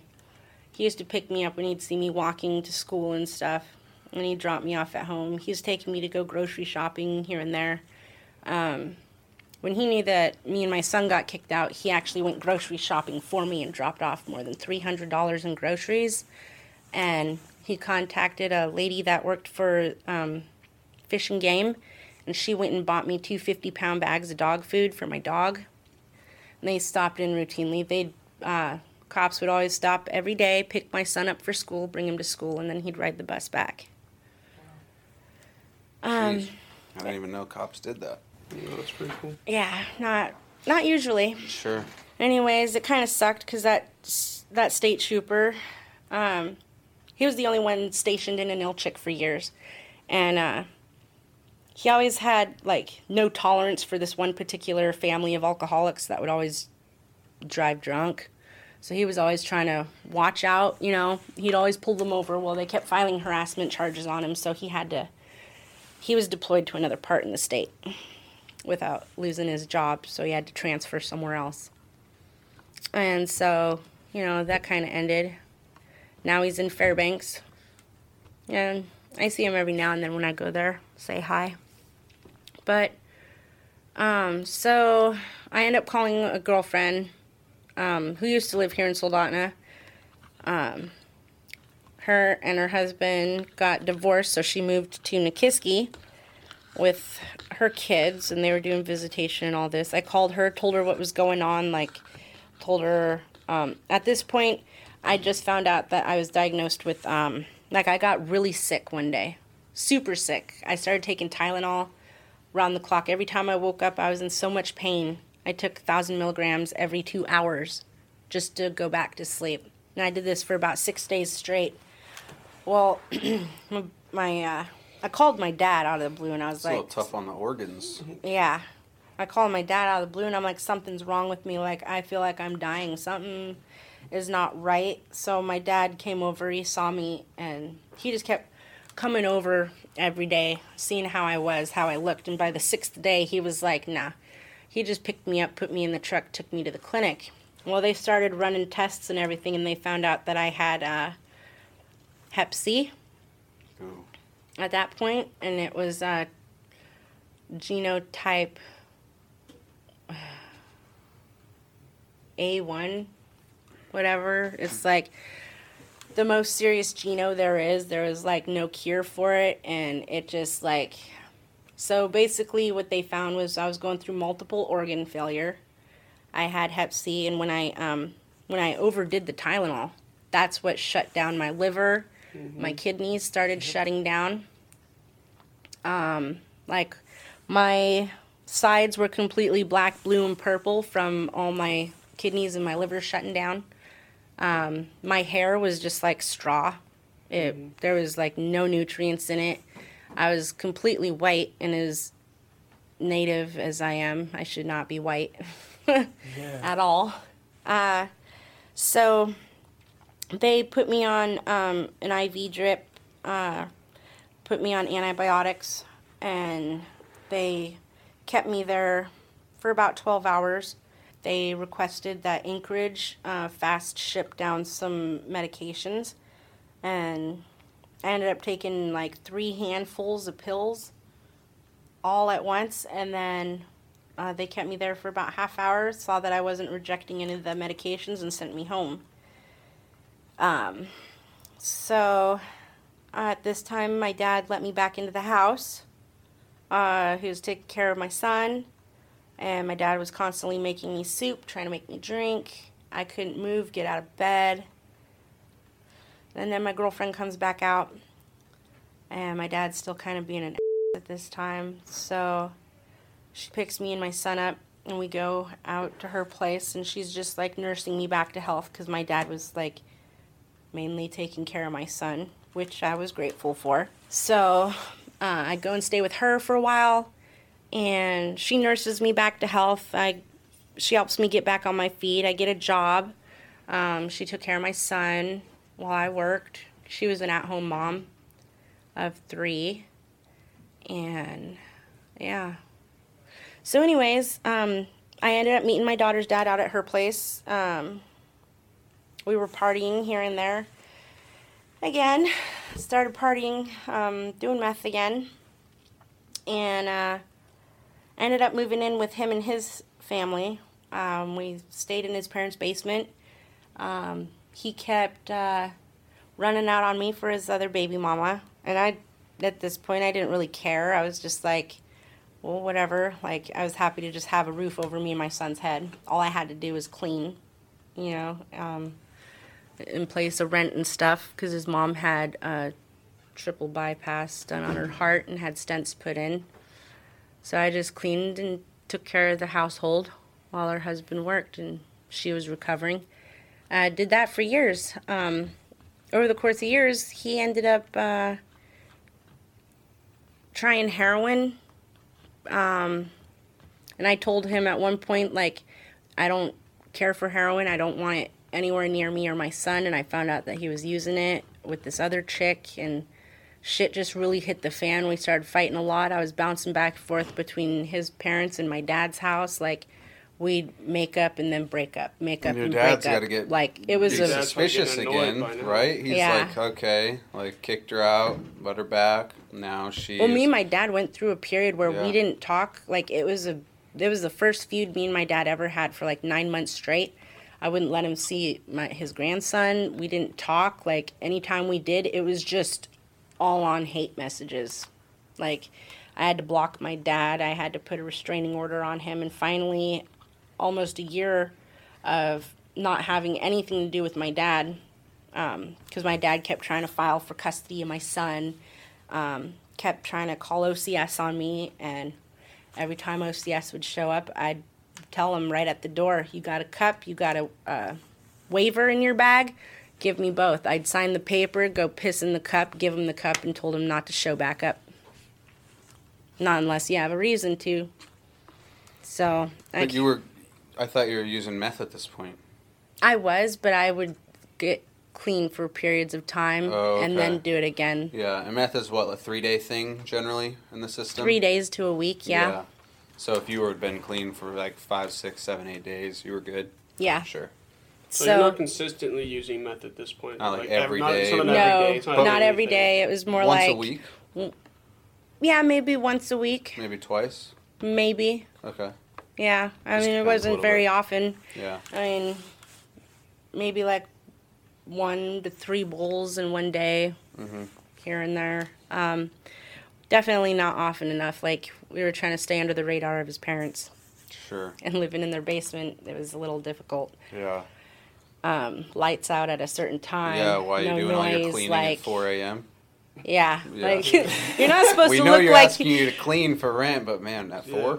If you couldn't vacuum the drapes at 6, that'd be great. You know? Dang it, there it is again. So, yeah, at times the house would be completely spotless. Like, I didn't have a job or anything, I'm just cleaning house, and her husband started buying us packs of cigarettes as an allowance for cleaning so well. You know, so it was... really interesting. It was like that for over a year. But about 2 years into our relationship, that's when we really started. I'm bouncing back and forth between my dads. Because once he started using heroin, it was like an emotional roller coaster. Like, he liked me. He hated me. He loved me. He hated me. He liked me. It just was back and forth. Like, he couldn't make up his mind whether he wanted me, he didn't want me, or he loved me, he hated, like... It was insane, and half the time I wouldn't even bring my son with me. I'd just go up there, see him, go back home, you know, and that happened for so long. That was about the first time I actually thought about treatment. We were living in an RV in the front of his parents' house in their driveway, and... Maybe I missed something. Why weren't you in the basement anymore? Did I miss something there? No, just there wasn't really any privacy, and his parents needed that space. So, and we wanted our own space, so we just moved into an RV. And were they kind of catching on? A little bit, yeah. Sure. Well, okay, so one time we snuck in a couple of his friends through the garage, and the garage happens to have stairs that go right down into the basement. And on the other side of the basement, there's stairs that go up to the first level of the house. Well, wrong stairs. We snuck in. Some of his friends were all partying in his bedroom. Well, they broke the meth pipe on the door, and so we go up to the garage. I'm the only one that knows how to blow glass. So they're having me blow glass in his parents' garage. It's so funny because you say that like it's like and I'm like, you say it like it's like so crazy that you're the only one. As if everybody knows how to blow glass, and I'm the only one that knows how to blow glass. I'm sitting here, I'm like, dude, I don't think I know that many people that know how to blow glass. I know more people than you know. Two people, dude. I know two people. Well, a lot of the crowds that I hung around were dealers, and they all knew how to take care of themselves. Sure. Like, but it just like blowing kits around. No, you just need a torch and a glass tube. Oh, okay. And experience. Sure. Okay. Yeah. So, like, what do you basically just get it really hot and then blow your bubble? Pretty much. Try not to burn yourself, melt anything, burn the house down, Pass out, drop it on you. Oh, yeah. That happened at the last recovery story we heard. Almost. The guy was blowing glass and passed out on a big bubble, I guess, and passed out and dropped it. Oh, well, that's what happened to the RV later on. Infertile. Like, we'll get there. Yeah. So, I'm blowing glass in his parents' garage, and that was, like, one of my rules, like, that was his parents' rules. Like, when they started catching on, they were like, don't ever do that in our house. Like, you both will be kicked out.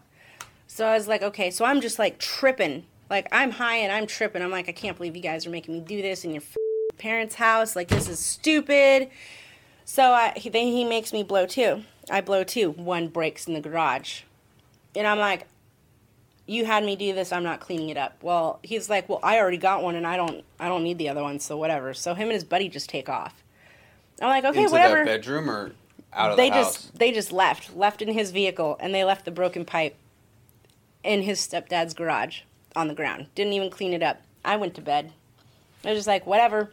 I'm like, you're going to get in trouble for this. But weren't you pretty loaded? Oh, you went to your bedroom. Yeah. Okay. Well, I went to lay down. Like, I started coming down at that point. Huh.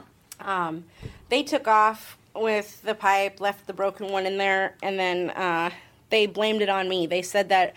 Oh, I'm such a big meth head that I couldn't help but go into the garage and make my own pipe, and I was going to do meth secretly. And him and his buddy blamed it all on me. Like, I'm like, I don't have any meth on me. They were making me blow them a pipe, like, so my boyfriend was, like, trying to blackmail me, like, if you don't blow me this pipe, I'm going to get you kicked out for being a meth head. Type deal. Like, I'm going to just throw you under the bus with my parents, and you and your son won't have any place to live. So I'm just like, oh my God, you're such a... So I blow them a pipe, and then he was getting pissed off at me because I'm not blowing fast enough. So that's when the first one broke. I was like, you want to like, you really want to make me do this? I don't have to do this. Y'all don't know what you're doing, you know? So they started treating me a little better. So I blowed them the second one, and they left. I go to bed. After that, like, his parents were like, okay, y'all can get out of the house. Like, so we moved into the RV. Things started going okay, except he's, like, whenever I wasn't there, he was bringing over random girls. Like, there was a time where he kicked me out for a 16-year-old. So stupid. So I was like, whatever. Anyways, long story short, I go to jail for DV. And then a month later, he goes to jail for a DV. OCS steps in. So I try treatment for the first time. I come into treatment. At Serenity House? Yep, here at Serenity House. How many years ago? 3 Okay. Now? Yeah. 2 Maybe 2.5 years ago. So it didn't work. I... made it into residential treatment for about 11 days, and I got kicked out. Why? Because my boyfriend kept calling the house and calling, like, he'd hit redial when I'd go to call during my phone call hours at the house. I'd be able to call out, call family. Well, he hit redial, and he just kept calling, like, and he'd be high, and he'd be he was threatening to show up with a shotgun and shoot anybody if they wouldn't let him talk to me. He started calling the intake office and threatening to come in and just create a bunch of mayhem and chaos if he couldn't see me or talk to me, and I'm in my blackout period for the first week. What are they telling you? You need to quit calling this guy, and you keep calling him? Nope. It didn't start happening until 3 days after my phone calls started. Okay. So, on day 9 in treatment, blackout is for 1 week, 7 days. You can't talk to anybody. Yeah. And so, 9 days into it, I get kicked out, 2.5, 3 days later for the safety of everybody in residential treatment and for everybody in the program. I got brought here to the intake office. And so the administrator, Dr. Sellers, was trying to come up with an idea with the other counselors, what to do with me. I'm trying to get my kids back. I want to get clean. But this part of my life is making it hard to allow it to happen. So they want to ship me off to Juneau. And then just the thought of, going to Juneau, I don't know anybody, I don't know how it's going to be down there. I haven't heard anything all that great about Juneau. There's just as much crap that goes on in Juneau than there is here. And shipping me off to another treatment center may not have even helped my scenario, just because I'm going to be running away from all my problems here that I'm going to have to face when I come back, and I may not know how to. And if I don't complete treatment in Juneau, I'm stuck down there and have to find my own way back. So, and the judge court ordered me to remain in town to keep a constant schedule visitation with my children, because my daughter at the time was 4 months old when she got taken. My son was 7. So I was kind of stuck between another rock and a hard place. I either leave for treatment, leave my kids, I don't see them, my daughter doesn't know who I am. And my son thinks I abandoned him. So I ended up getting kicked out of treatment altogether. I stayed clean.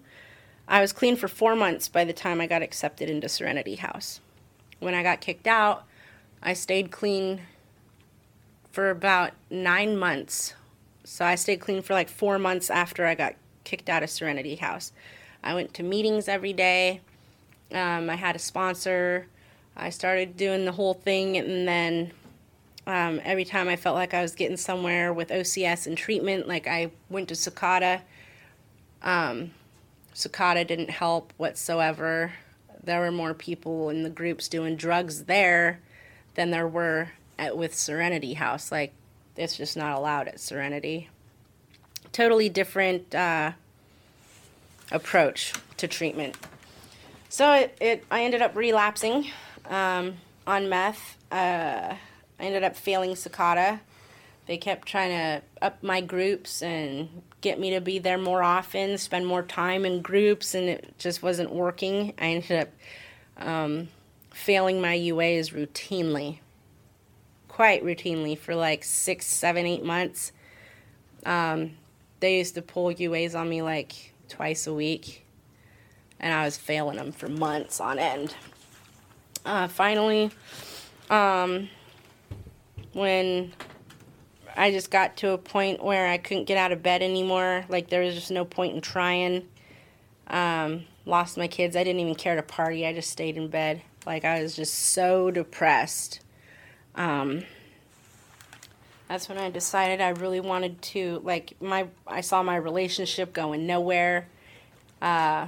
He had already found somebody else, on the side, and so I was just well, whatever. So I went back to my dad's, just pretty much stayed in bed, lost my kids, didn't really have any reason to get up or try and go to treatment, because it just wasn't going to happen. Something would happen, and I just wouldn't be able to finish. So I ended up my neighbor liked to come over and party. He'd drink or he'd demeth with me every now and then, but we'd always talk about deep, deep, meaningful things, family, where to go from here, what are we going to do, he just always come over and just like, it'd basically be like a counseling session, really, just a free one every now and then. And so we started talking, and then somewhere along the lines, he got me amped up to hitchhike all the way into town, get my doctor's appointments taken care of, because you need to do like full physicals and all this to even get ready for treatment. So I hitchhiked into Kenai and Soldotna for 3 days straight. The second day when I was walking home, a pastor from the Ninilchik saw me walking, and he picked me up, brought me home. He saw me walking into town the next day, brought me back in for my intake.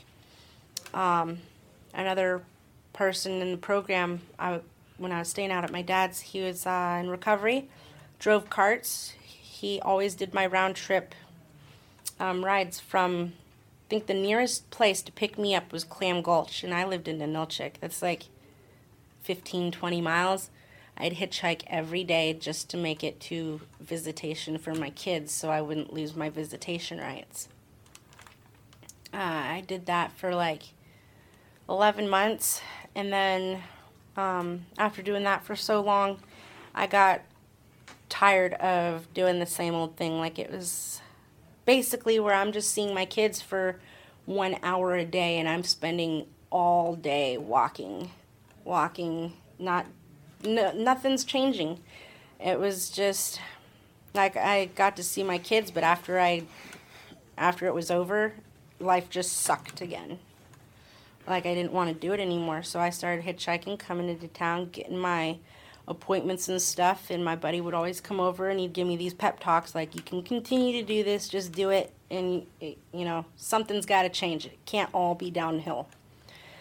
So I was like, all right, I'm like, I'll try this one last time, and if I don't get anywhere, there's just no point. Like, I'm not gonna do everything I possibly can, walk my ass off, go all the way into town, risk my life, frickin', you know, through whatever weather, going 40, 60 miles a day. There's just no point if I can't get anywhere. There's no change. So, I kept showing up, and I kept calling Serenity House. Like, I must have blocked their lines for a week straight, because I just kept calling. Can I get in yet? Can I get in yet? Like, even if I got off the phone with them and they're like, oh, give us a day or two, I'd be like, can I get in yet? Like, I just would not stop. I was like, put me to the top of the list. I need to do this. Like, I have less than a year to get my kids back at this point. And finally, within 13 days, they got me into treatment. And I was in residential treatment for 32 days, and I graduated. I spent, I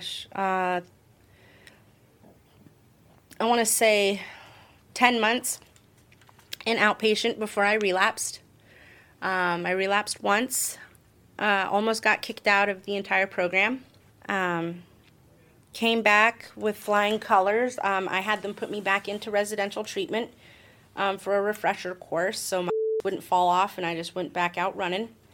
They agreed with me that was a good thing. My relapse came about because, so I was put on this medication for major depression and anxiety, and it's one of these psych meds that you cannot miss whatsoever. Like, you will have withdrawal symptoms like you've never felt in your entire life. Well, it was was that like an Effexor? Was that like Paxil. Antidepressant booster? Yeah. Okay, yeah. Basically, I've heard some crazy stuff about those. It's so it's like my happy pill and my anxiety reliever all at once. It keeps my depression at bay. Without it, I'm just like a zombie. Yeah. Mm-hmm. Yeah. Without it. There's really, because I did meth for so long, my brain no longer produces the chemical needed to keep me happy.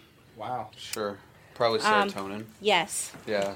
My brain likely, I don't know what Paxil is, but a lot of the antidepressant and anxiety medications are Not necessarily the anxiety, you know, those are going to be benzos likely, but oftentimes with depression, you'll either get an SSRI, mm-hmm. which is selective serotonin reuptake inhibitor. Yeah. And that just lets the serotonin pool up in your brain. Right.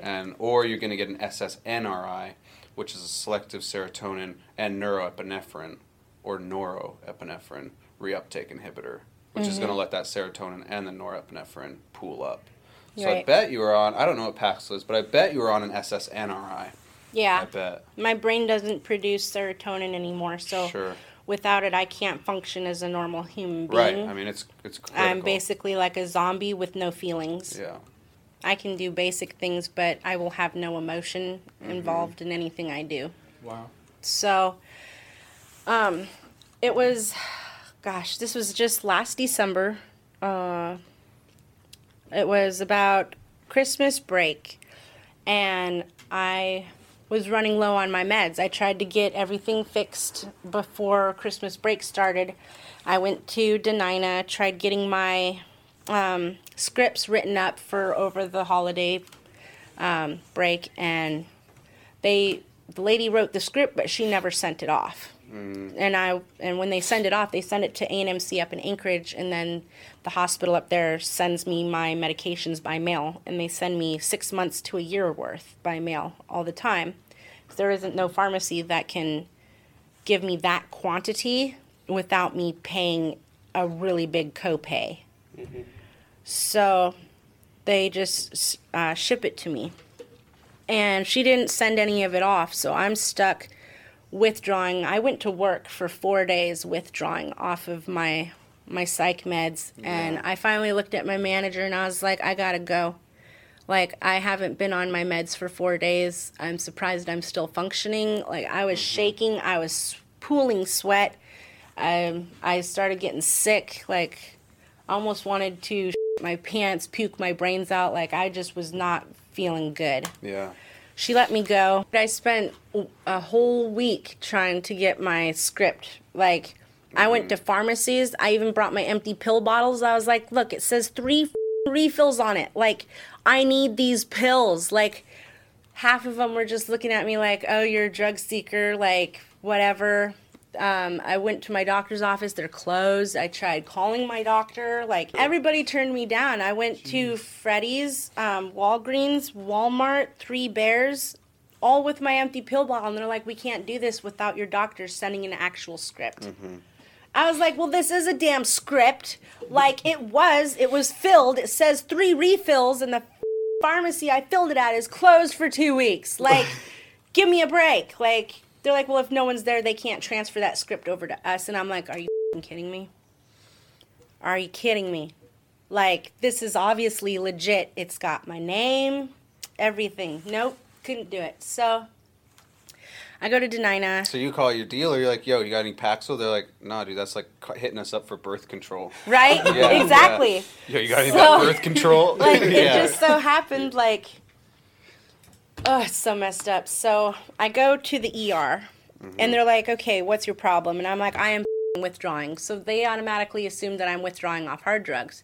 Well, they put me in the detox room, in the emergency room, and I'm like, no, like, I am detoxing off my psych meds. Like, I am not feeling great. And they're like, well, we're really glad you came in because people withdrawing this hard off of this dosage on this kind of medication, most people would kill themselves because of the withdrawals. And I was like, yeah, well, I've been withdrawing for 4 days. And they're like, so why'd you have to come in here to get your, like, get refill? And I'm like, look, I've been through all the proper channels. I've tried going to all the pharmacies. I've tried seeing a doctor. No doctor will take me on without looking at my medical records from my doctor's office that's closed for the next 2 weeks. So next best bet is come to the ER. I know you guys have a pharmacy here, and you'll give me what I need and write me a small script that might get me by until the office is open again. And they're like, okay. So they did that. They gave me one pill at the max dose. I think it was like 40 milligrams because I've been off it for 4 days. I took the pill. They gave me a script for Three pills. That's all they could do. They couldn't even do four because it was way past the dollar amount, basically, for what they can release through a pharmacy. So they gave me three pills to go get. So I went and picked them up at Walmart. And once I ran out of those, I started withdrawing again.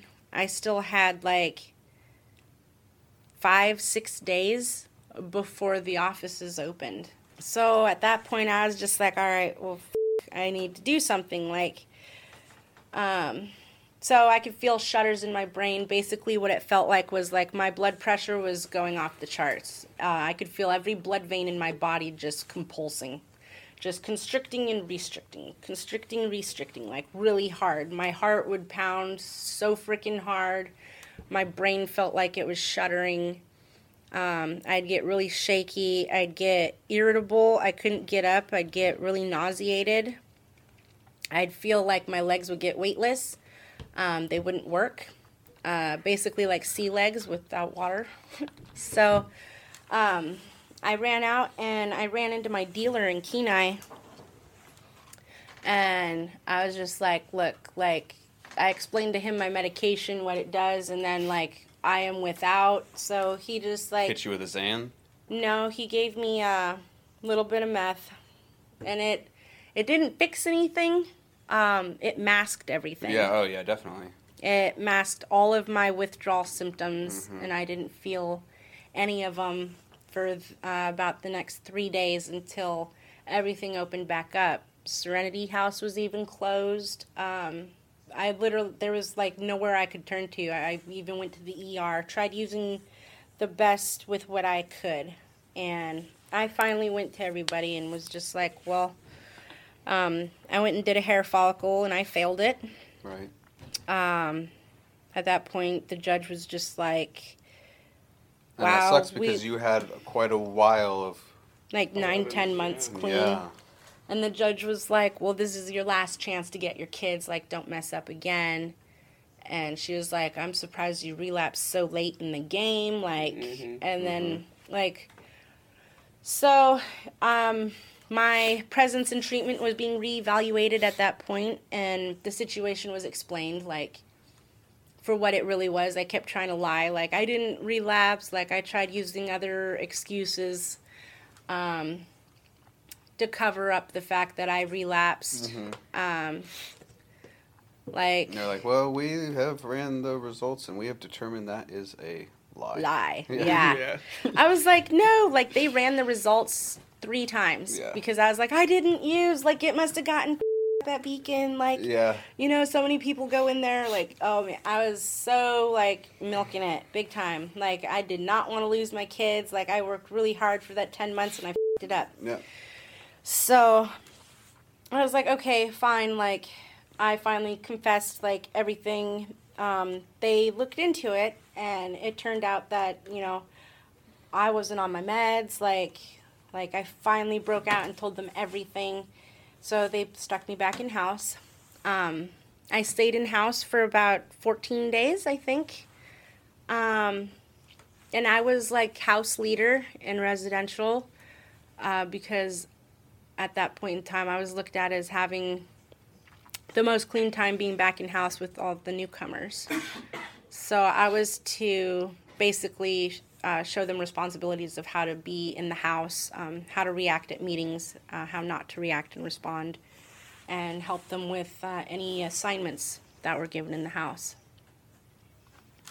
So I graduated again from residential treatment, went to outpatient, and I discussed with my counselor that I wanted to be on a very strict outpatient regimen. So I went to every single group they had to offer. I moved into the transitional living home for women, and I paid $200 in rent a month when I could. I helped try to provide groceries. It gave me my own space. Gave me a place to have visitations with my children once I was able to gain access to having unsupervised visits. Serenity House let me do my visitations in their group room whenever it was open with my kids. I just went to every single group that they had to offer. I did all the other exercise group activities they had, Tai Chi Do, yoga, whatever was available. I just stayed busy. So when we do these recovery stories, one of the things we like to hear is kind of especially people that kind of gave it a go, gave cleaning up a go and then kind of had to try again, Mm-hmm. It sounded like this time you said, I want a strict outpatient regimen. Is that one of the things you realized, like, okay, I do the in-house thing, like there's a lot of structure there, but when I get out, like I can't go from all this structure to no structure or having to create all of that by myself. There was no way I could have created that by myself. That's hard, right?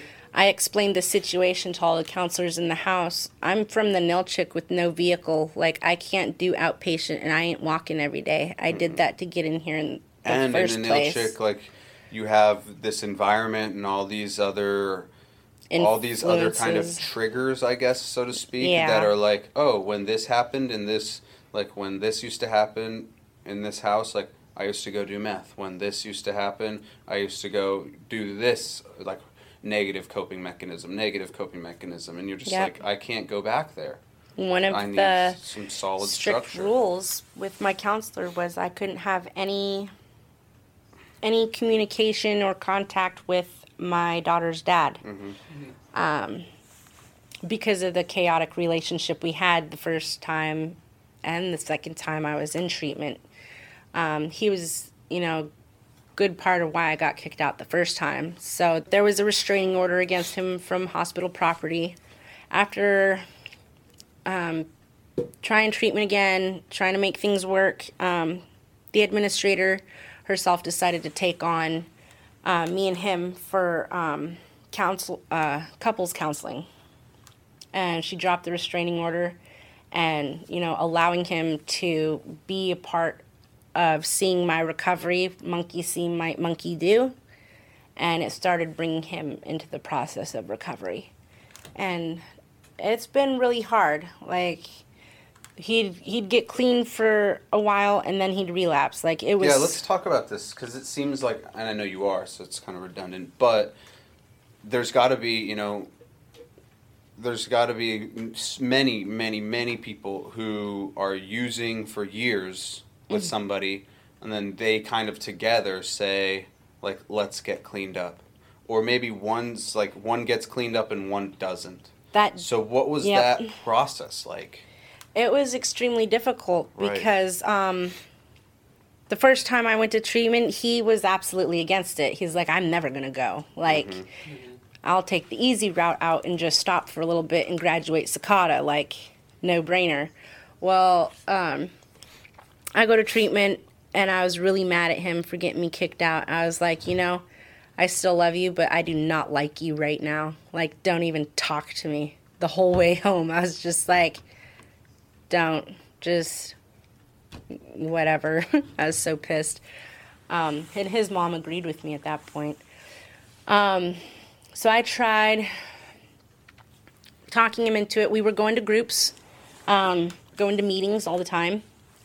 We'd try the Sockatah groups. Every now and then I would show up, and I just wait out in the vehicle for him. We'd both go sometimes. Finally, we go to court one day. The judge orders us to complete inpatient treatment. We both have to. It is a must. If we don't get accepted within 90 days... but you already had, it sounded like. I started to, yeah. I was waiting at that point in time. So we're, like, going back a little bit. Okay. So we're waiting. Okay. I'm waiting on... I'm, like, on the waiting list. It took me 13 days to get into treatment the second time. Mm-hmm. So I helped him. His biggest issue, he's slightly autistic, so he has a hard time. He's ADD, like, to the max, right? So he could do meth, and he'd just be, like, completely calm and normal.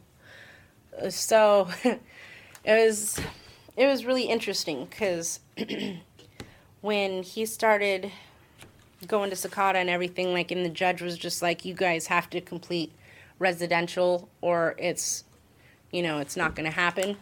And we were both under the impression, like, for in the beginning, oh, we could just, like, at first I was like, Serenity House, it's like the least amount of time in residential treatment before you graduate, like, this will be a breeze, right?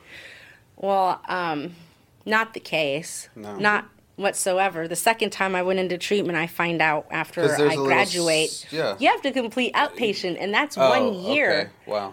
One whole year of outpatient after you graduate residential. Something they fail to tell you when you have to do treatment. So, talk about mind blown. Well, ended up getting a MIC. Is it a MIC? MIC 1? A drug charge. He got pulled over with his dealer one night, and I refused to go because I had this bad feeling something was going to happen or go extremely wrong. The headlights were up on the car. We were high. I was just like, nope, not having it. I'm going to stay home where it's safe, where there's like 3 bags of dope. It's fine. You know, I'm just going to get loaded before I go to treatment. I'm just waiting for the call. And so another thing was I had a clean UA when I came in to do my intake, so it made my waiting a little longer to get put in. Dude, I was just thinking of that. Okay, so there's this, my favorite movie. I forget, I know it's crazy. I say it's my favorite movie and then I forget the title, but it has one of my favorite actors in it, Jesse Eisenberg. And essentially what it is I think it's called,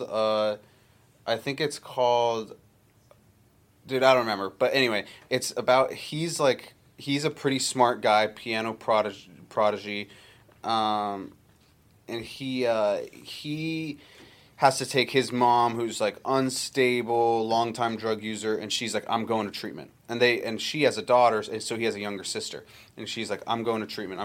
So he's like, heck yeah, you are. Like, you're going. I'm driving you. So he drives his mom to treatment. She goes in. She pees. She's clean. He goes, you don't have insurance, and this UA is clean. You think I'm going to be able to argue to your insurer that you need to be here? He's like, yeah. So I can't get you in. And he goes, but, kind of between us, like, if you were to come back and fail a UA, I'd get you in. And she goes, are you telling me I got to go get high?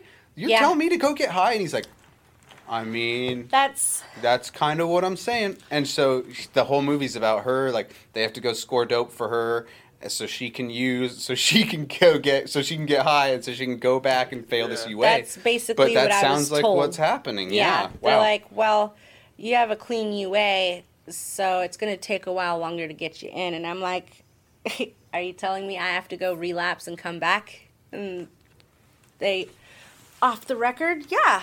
Okay. So I'm just getting loaded while I'm waiting in Kenai, and I'm like, all right, so I'm like, okay, well, I can't make it into Soldotna, so why don't I just go to Sockatah, go to OCS, tell them to slap me with a UA at the nearest treatment center, have me fail it, and have them fax all that crap to OCS, and OCS fax crap to here. And, I was able to get in. Wow. Yeah, it was quite interesting. So the judge ordered us both to complete residential treatment. So he was sent off to SARC in Anchorage because of his drug charge.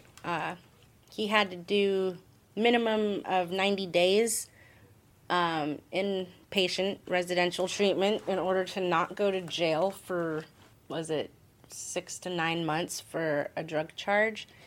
So he went to SARC for the minimum of 90 days, got kicked out on his 91 day there for hiding his cell phone.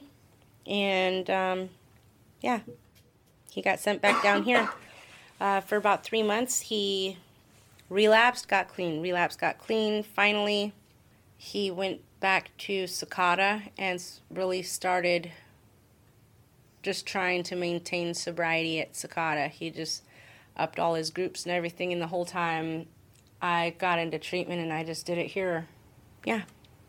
So today he has about 10 months clean and today I have just over 1 year. Wow. Awesome. Congrats. Yeah. So you completed inpatient and then you went to transitional living? Or was that okay? I was there for...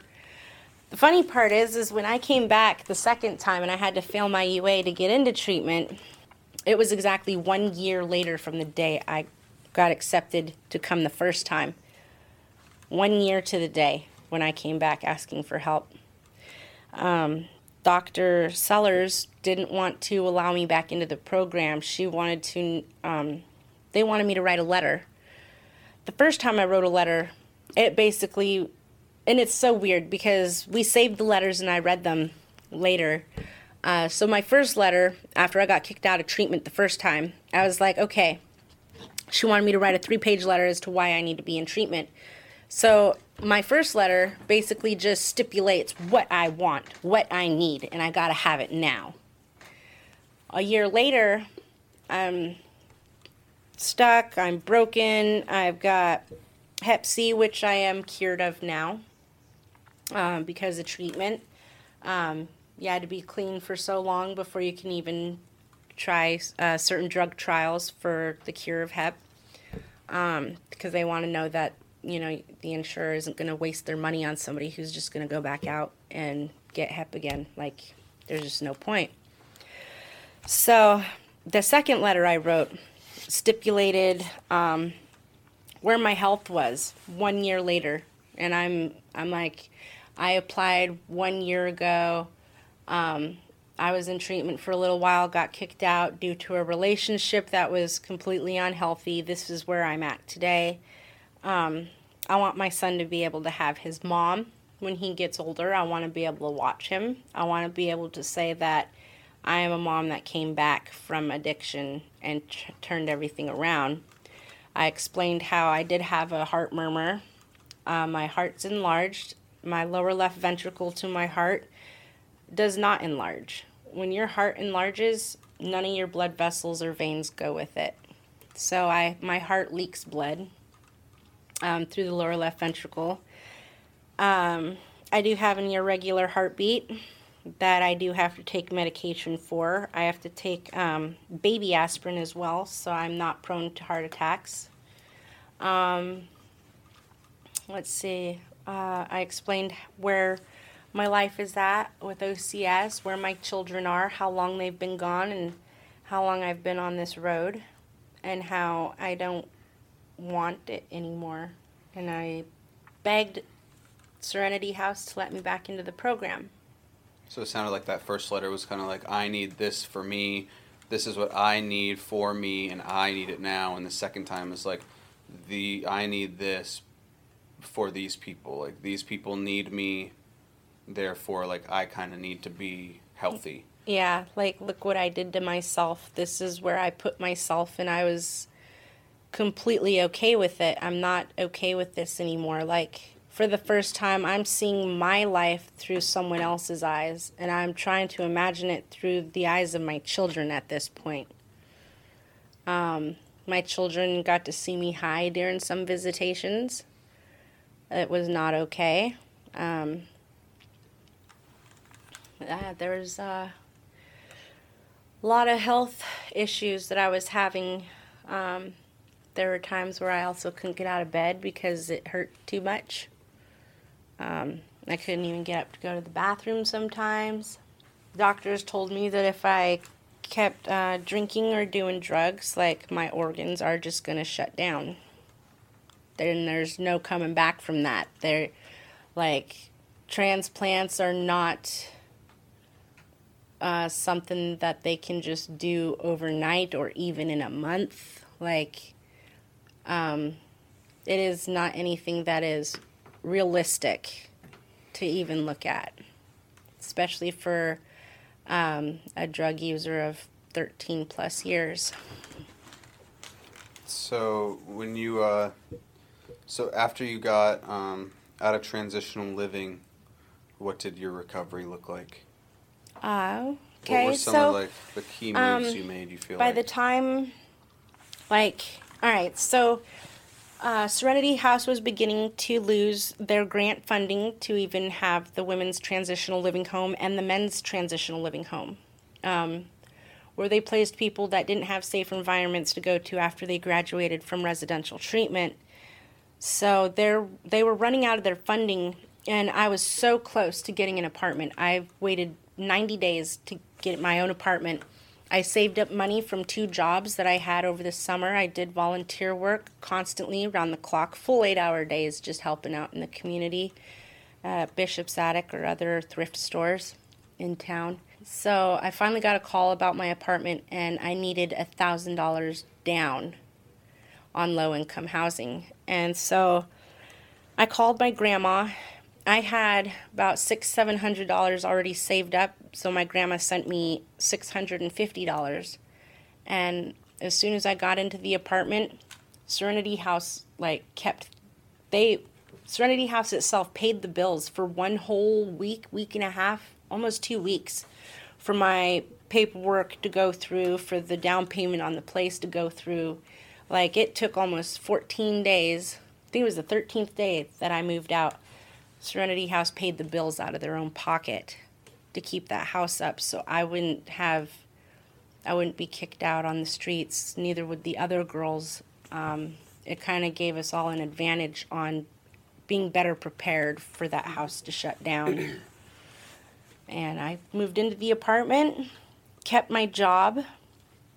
I pay my bills always a month ahead of time.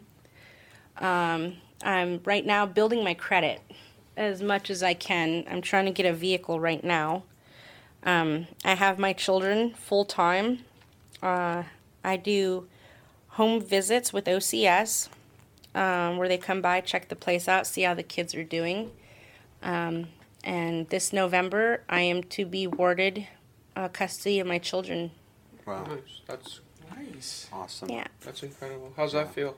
Good. Yeah, amazing. It feels really great. It's kind of nice because my kids, they were getting tired of, it was always a new transition going back and forth between the foster parents, my place, grandparents, lots of fights with foster parents, with other people, it was really hard.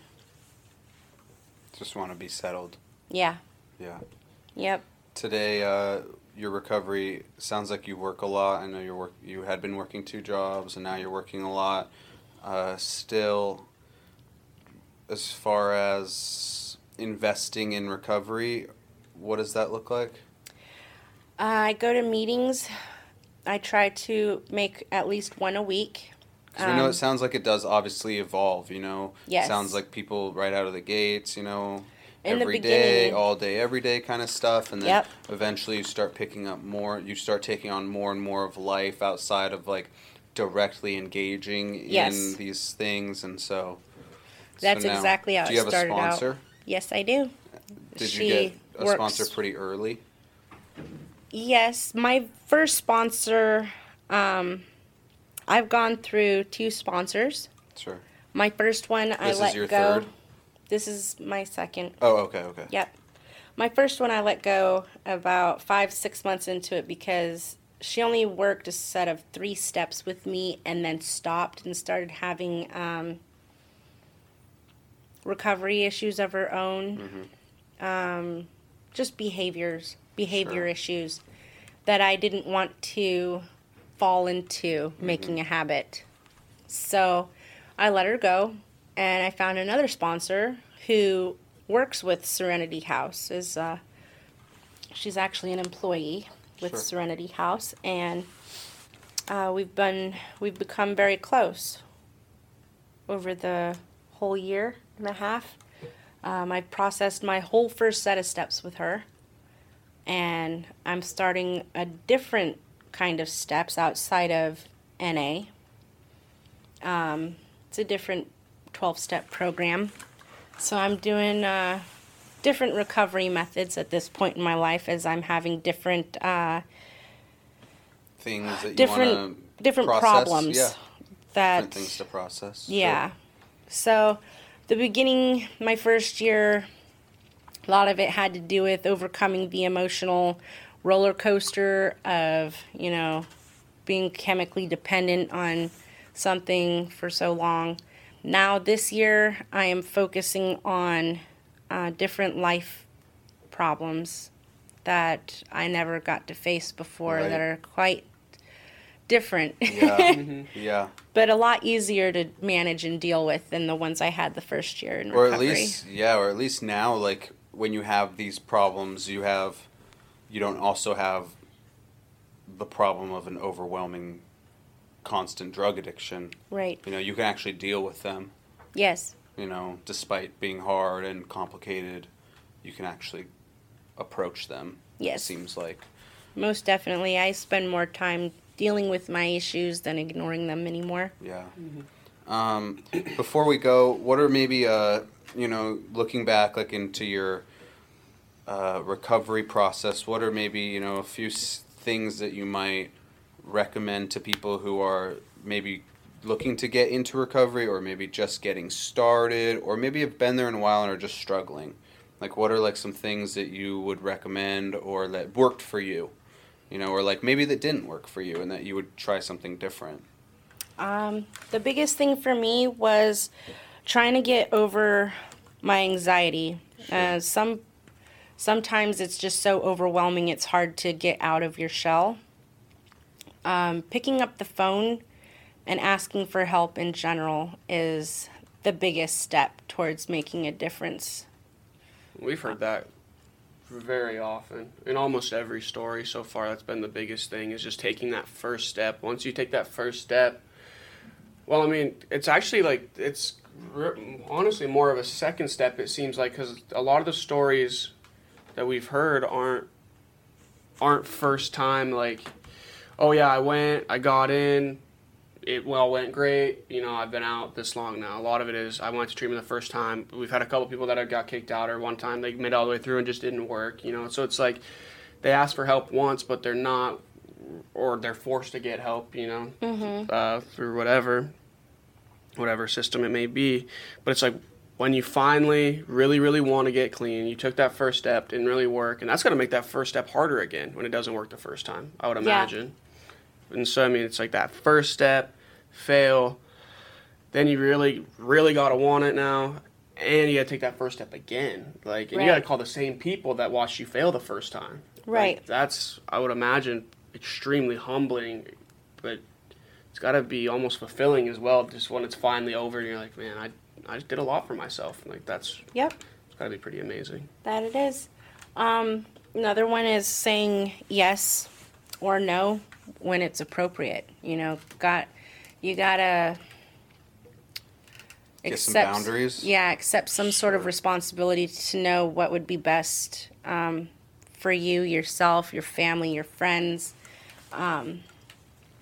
Just being able to say yes, I need help, and be able to say no if it's an unhealthy.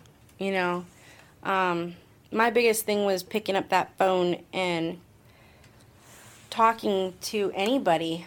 That was really hard for me. Calling treatment and saying, hey, I need treatment, was really hard. Not knowing where to go, what to do, who to talk to even get the ball rolling was really difficult. Like, I've never done this before. Like, how does this happen? I'm not being forced to do it. I'm being asked to do it willingly. Like, I had absolutely no idea where to go. I saw a brochure with Serenity House on it. All it showed was the residential house, and I'm like, where do I go? Like, there was, like, I had no idea, And it was actually one of my friends that, with carts, that he was like, you know what? Rather than driving you straight home, I'm going to drive you by the intake office so you know exactly where it's at and you know where to go when you come here next. Wow. And he drove me here, showed me where it was at, and from then on I kept trying to get in. Yeah. So it sounds like really maybe not necessarily that first step in all of its, totality, but some level of recognition of how I'm managing my life now isn't quite working. There was no managing. Somewhat unmanageable. I need help. Like, I can't do this myself kind of thing. I felt like So my counselor asked me what part of my life was so unbearable that made me want to get into recovery. And I said, you know how people say that they feel stagnant, like they're not going anywhere, they're just stuck in one spot in their life? I told her, I'm like, I wasn't stagnant, I was glued. Mm-hmm. I was super glued. Yeah. Just stuck, stationary. Nothing was changing. And not for better or for worse. It was just the same every day. And it was really ridiculous. Like, I couldn't stand it anymore. I couldn't stand myself. I couldn't stand, like, how my children would view me, how hopeless I must have seemed to my dad or my grandmother that lived across the way. Like, it was... Life to me seemed very demeaning. Yeah. So, guys, for all those listeners out there who are looking to get into recovery or just need somebody to talk to, a good resource is going to be the Serenity House. Serenity Intake Office is off of Brinkley Street. Dang it. Yes. Dang it. Okay. So my brother has been calling it so helpful. Brinkley. I'm so excited. Aaron has been calling this, all you guys who are listening. I thought you were trolling me. Aaron has been calling Brinkley Street Brinkley for the last week, and now I've been making fun of him. Well, for last month, and I've been making fun of him for the last couple of weeks. Brinkley, and then the other day we were talking in the car about it's like a flatbed trailer, and he called it a flatbread, and I'm like, man, between the flatbread trailer on Brinkley Street, we're set. So no, jeez. Serenity Intake is on Brinkley Street in Soldotna. You can call as well, or you can look online for Serenity House, Serenity Intake. So thank you so much, Lauren, for all of your story, and we look forward to watching more of your progression and hearing more stories as we go along. Thank you. Thank you. This is You and I for the Kenai.